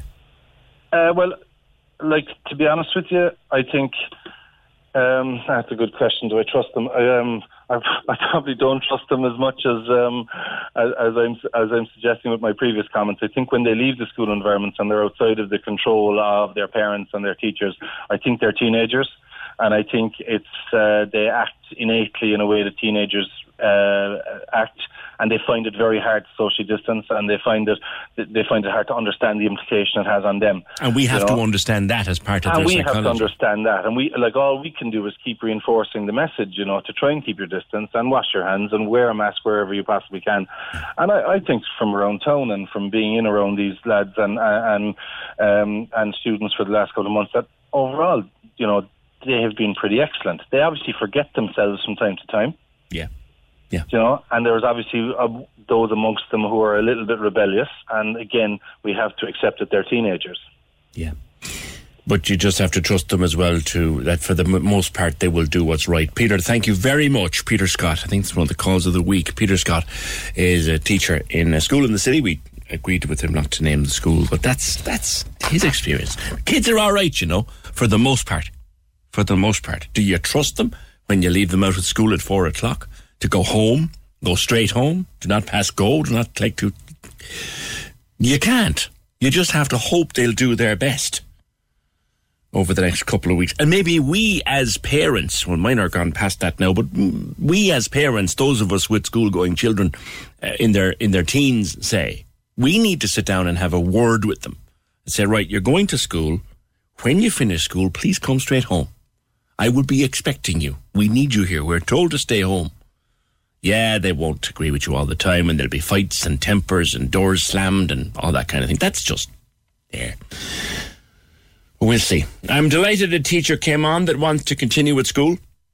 They've already lost months of education. Some of them are complaining about being worried about their families. What about the nurses? What about the doctors? What about the elderly looking after children while their single parents are working? This is a crisis. We just have to adjust to the facts of life as they are today. Well done, that man. Caller says, what about the effect that open schools have on gangs of teens? I don't mean criminal gangs now, just gangs of teens hanging outside around shops, takeaways.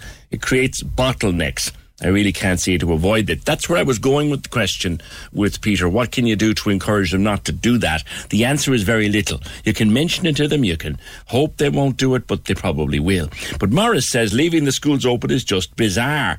PJ, if the incidence is so prevalent, surely the schools provide a means of transmission.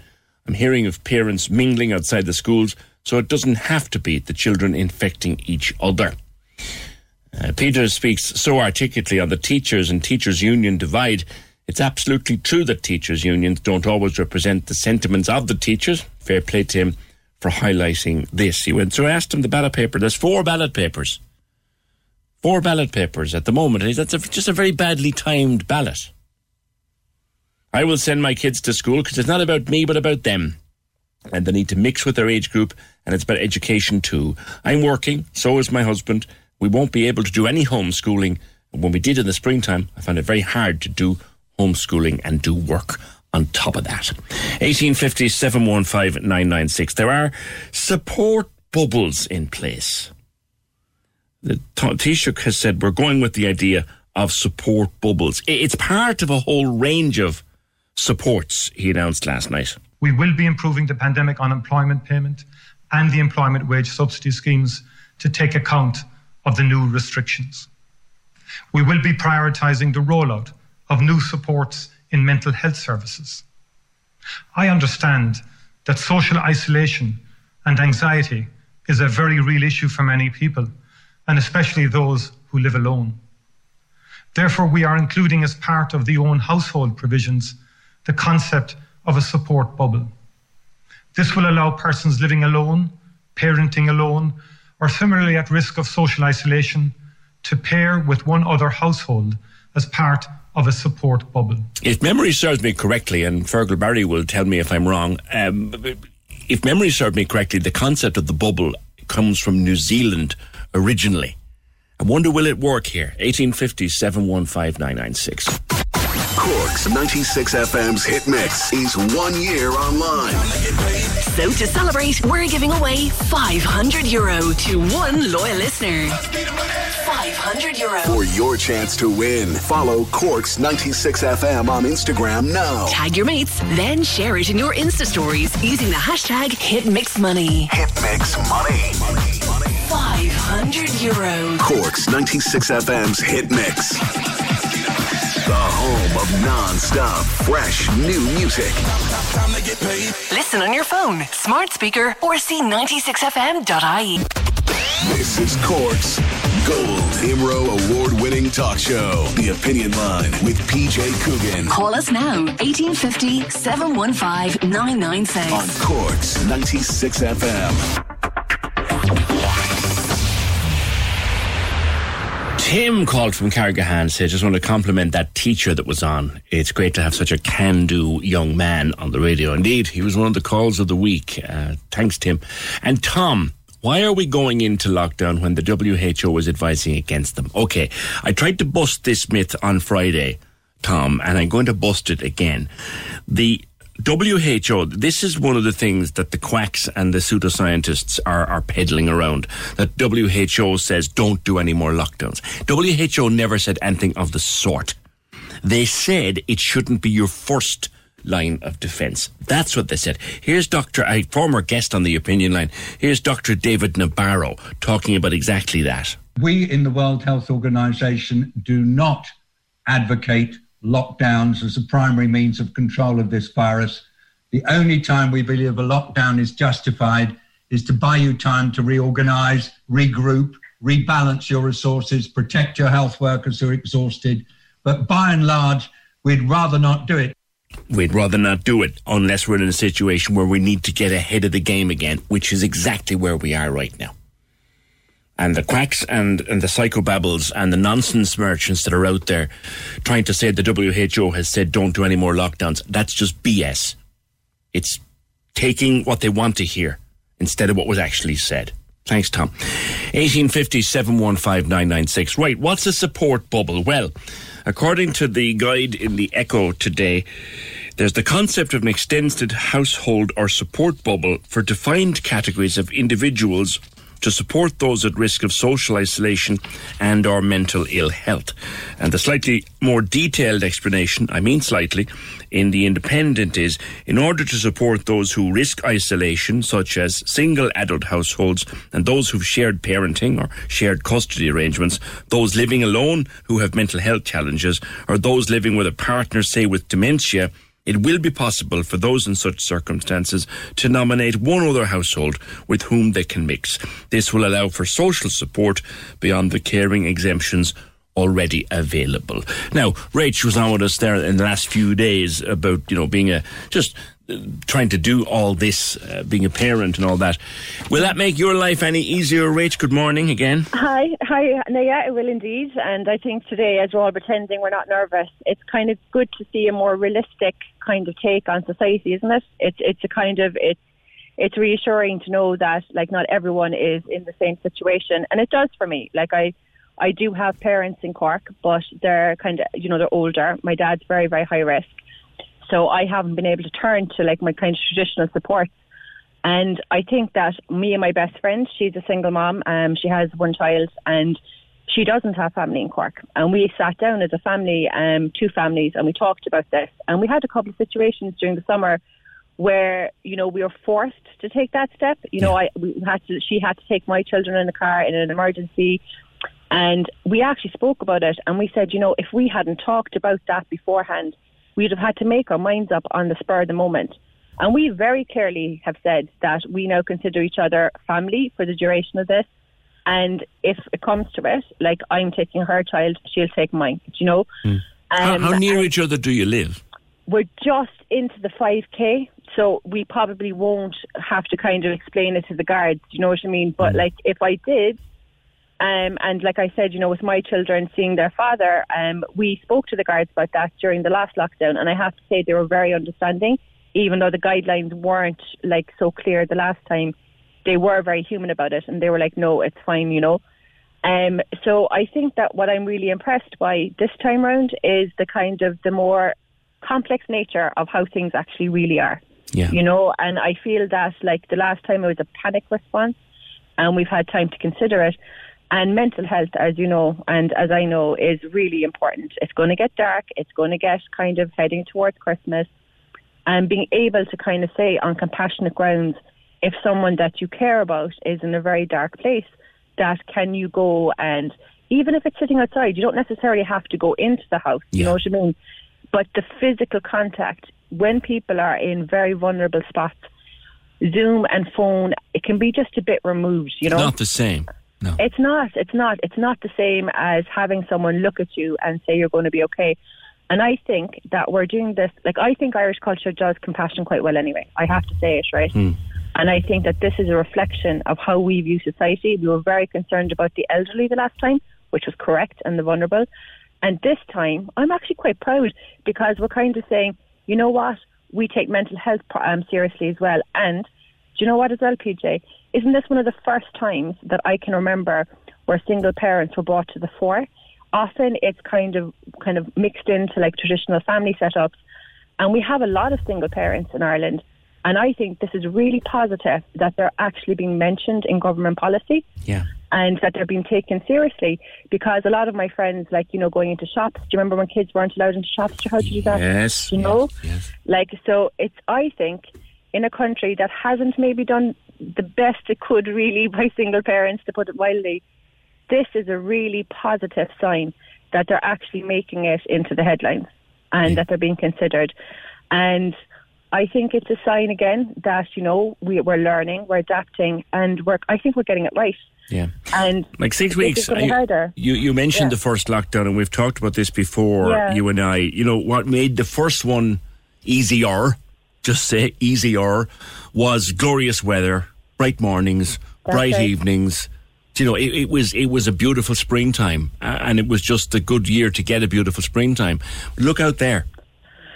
Well, and the dark and the cold and the wet and the grey. And I've said it to my I said it here on Yeah, here to my listeners. I I will struggle with this, and I have very very robust mental health, but I will struggle Yeah. with this. come back to basics. Come back to who you are, okay? Mm. The body and the mind are not separated. There's a reason that even in a lockdown, physical exercise is continually mentioned 2K, 5K restrictions.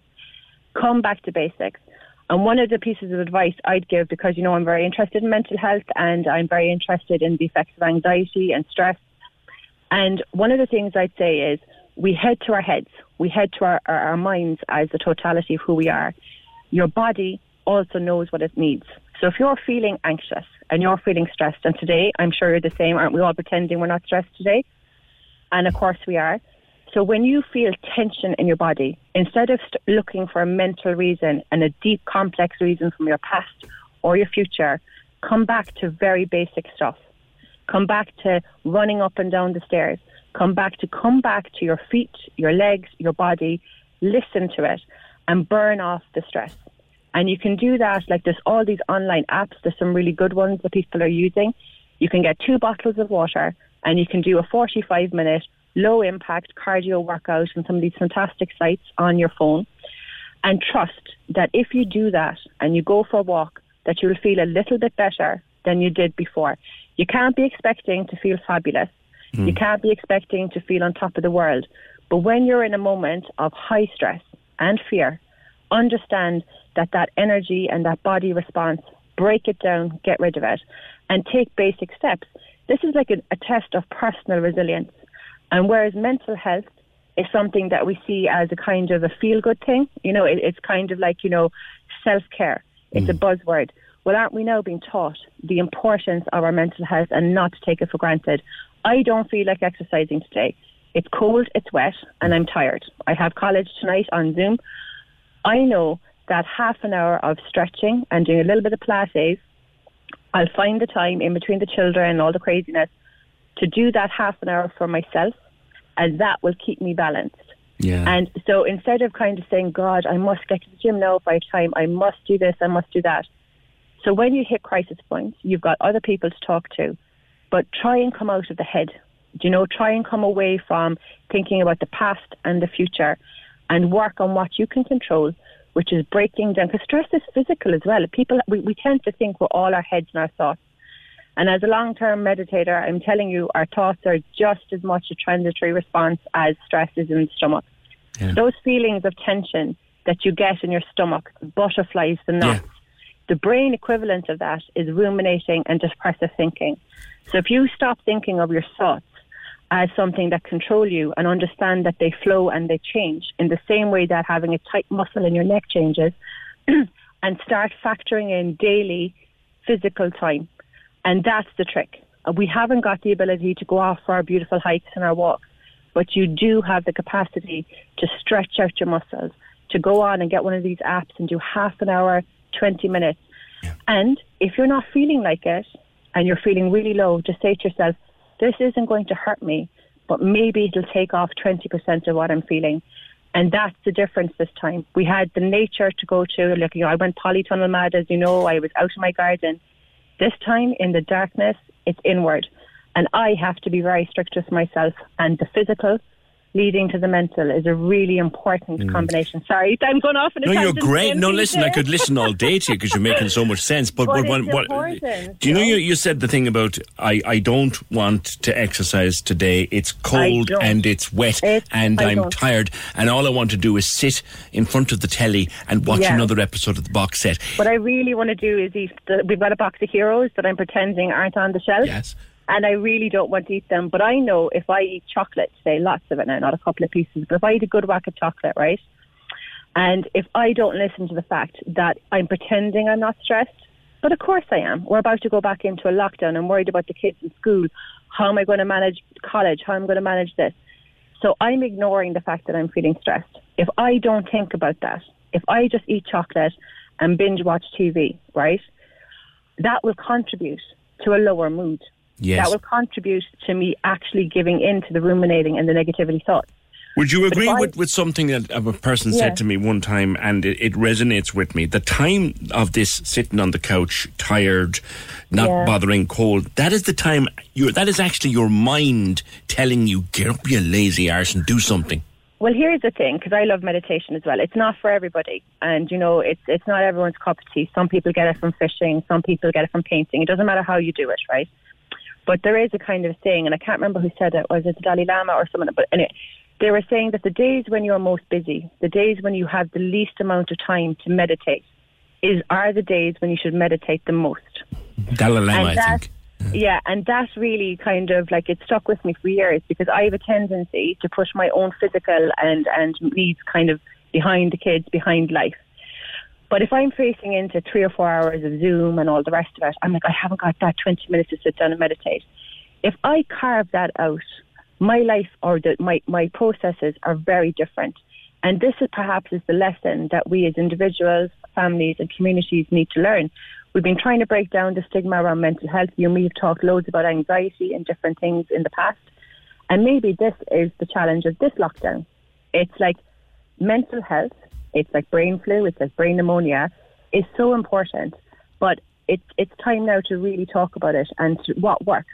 We often study what doesn't work. So we study like when people break down when they get suicidal. But what does work? What's hmm. the study of wellness? So look to the people in your life who are doing well and not just in an envious way, but ask them how they're staying positive. Ask them what their routines are because in, in the little kind of the moments, maybe they're really good at in the morning. For a little, here's a little tip. I tend to do my shopping, run home, do the list, and sometimes I don't even take off my coat before I'm putting the dinner in the oven. But if I took, and that's my life, but if I took five minutes and I sat down at the table and I said to myself, I'm going to look out the window for five minutes before I, I transition from all the jobs I've been doing to the stuff I have to do at home. It's those moments of quiet, the mm-hmm. stillness. That's when your body and your mind can tell you what it needs. But if you're constantly jumping, you can't. Anyway, look, we're rambling on again. No, We listen, you're great, Rach. It's always great to talk to you. In fact, I, I think I'll just go and make a cup of coffee and let you talk away because you're making so. listen, I'm only messing with you. Always great to hear. Good luck over the next few weeks. well, We, we, we will stay in touch because I think every so often we check in with you because uh, you know, the, the support bubble idea, she loves that idea and it's a great idea. She's into meditation, she's into mental health, she's into other things.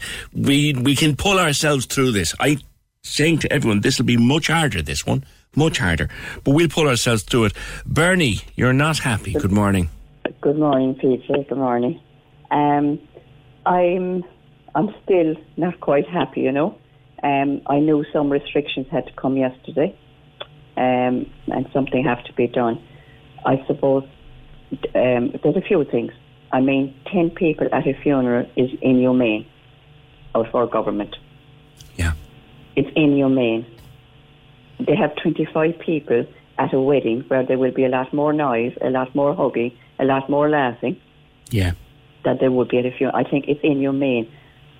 I haven't lost anyone this year, but I mean, I, I it just hurts me because I lost my sister two years, and I had to think that that we couldn't have been there for her and with her in her last hours.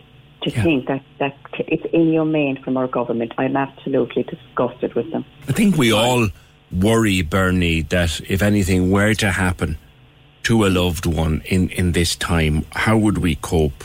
What would we do? I just don't even, I, I couldn't even imagine. I don't know how, I mean, the, the, our, our, we should take our hats off to the people that have lost loved ones during this pandemic due to COVID or non-COVID and that have, are keeping going. Yeah. And I think we really should, and I think it's inhumane out of our government, 10 people at a funeral. I, I'm, I'm, I mean, it, it, it, it hasn't affected me, but I'm nearly crying here at the thought of it. Yeah, no, it's a very, it's it's it's something that's coming up a lot. They can say twenty five at a wedding, but but ten at a funeral. And we had Henry, the funeral director, on earlier on saying it's it's very unfair to people, particularly when the service is being held in a big church that could easily hold more than ten people. You also, I think, the thing about being going out to meet a friend and. And have a cuppa. You you can do that, you know, Bernie. You just can, but take away and find a little seat in a park or something. Yeah, I, that's it. Yeah, it is fine. Um, I, I- you know, for me, like I, I know, I no one has come into my house during the. pa- Well, sorry, one person do, and I know that's allowed, right? Um, they just come in twi- uh, for a half an hour every second week. But I have no, I don't, no friends come in. My bubble is the same now as it always was, and it's to meet my friends. I about two or three friends. Now a lot of them haven't come out after the first lockdown, but I meet two or three friends um, during the week, right? Yeah. We have a cup of tea, we do our social distance, we sanitize our hands, wear our masks, Yeah. and you know, I feel, I, I, I- just feel there is nowhere really. Well, you certainly couldn't do it today. You couldn't do it today, and we're well, you, you, you know, you couldn't do it today, yeah. So, kind of, to go into a bubble with another family and meet outside, like, it just, it's great. Well, is there meet somebody? Do you, do you live alone, Bernie? I do, yeah, and the mental health is beginning Is, to is, affect now. is there someone? Is there a family near you, or is there someone that you could make a social bubble with? Just to, I not, I wouldn't know. Why not? The, the point is, with the first lockdown, when I, you know, you're not going to suddenly now in the middle of where there's high numbers, make a bubble with another family. but you surely have friends, close friends. Oh, I have friends, but they're you know, one of my friends is up by the Mercy Hospital. Ah, I see. You don't have anyone living nearby, for example, no? I have up in Bowbound, um, from me here. They're in, but their their their their their, their um, mobility Yeah. wouldn't be as good for going for a walk, you know. I know. So going out and sitting down and having a cup of tea is our way of meeting. It is. And I don't think they allowed for mobility issues last night. They didn't allow at all for it. And I, I'm still not happy around the mental health issues. They're not really addressing. They're mentioning it, but they're not actually, you know, really addressing. The anxiety and the the, the depression and the mental health. Right, Like well- we're talking about it, but there's no one talking to us. I got you. Bernie, I leave it there with you and I wish you well. And look, we'll be here every day over the, the six weeks of it for people. And we were going to start giving out those contact numbers again that we did throughout the first lockdown. We just want to reorganize the, the list and get it in some kind of an order. Uh, the community call still exists, by the way, that we did during the first lockdown. We did it every day, but I think starting from starting from tomorrow, we'll we'll have the list of numbers that you can call if you need help uh, over the next few weeks. It's there in the system. We just need to update it a little bit. Tom says my brother lives in Tasmania. Uh, They've had very severe lockdowns, but the results have been good. We seem to be in a country run by airlines. People talk about New Zealand, which has had stellar results, but there's Australia, Korea, and other parts of the world too. Tom's last message goes to heck. uh, The last part goes to heck with banks. Tom, I'm saying this. I'm blue in the face from saying this since I spoke to Dr. Niall Conroy. Hi, Niall, if you're listening. I know he does listen to the show now uh, in Queensland. Uh, Niall Conroy and other Irish doctors in public health in Australia have driven a program there that has the country pretty much getting back to normal. Yes, yes, there are travel restrictions, severe ones, but they're getting back to normal just in time for summer. And in New Zealand last weekend, and there's a lot of Irish doctors working there too, in New Zealand last weekend, there were concerts, and there were matches because they did it and they went hard and they went just they just drove at it until they sorted it out. 1850 715 996.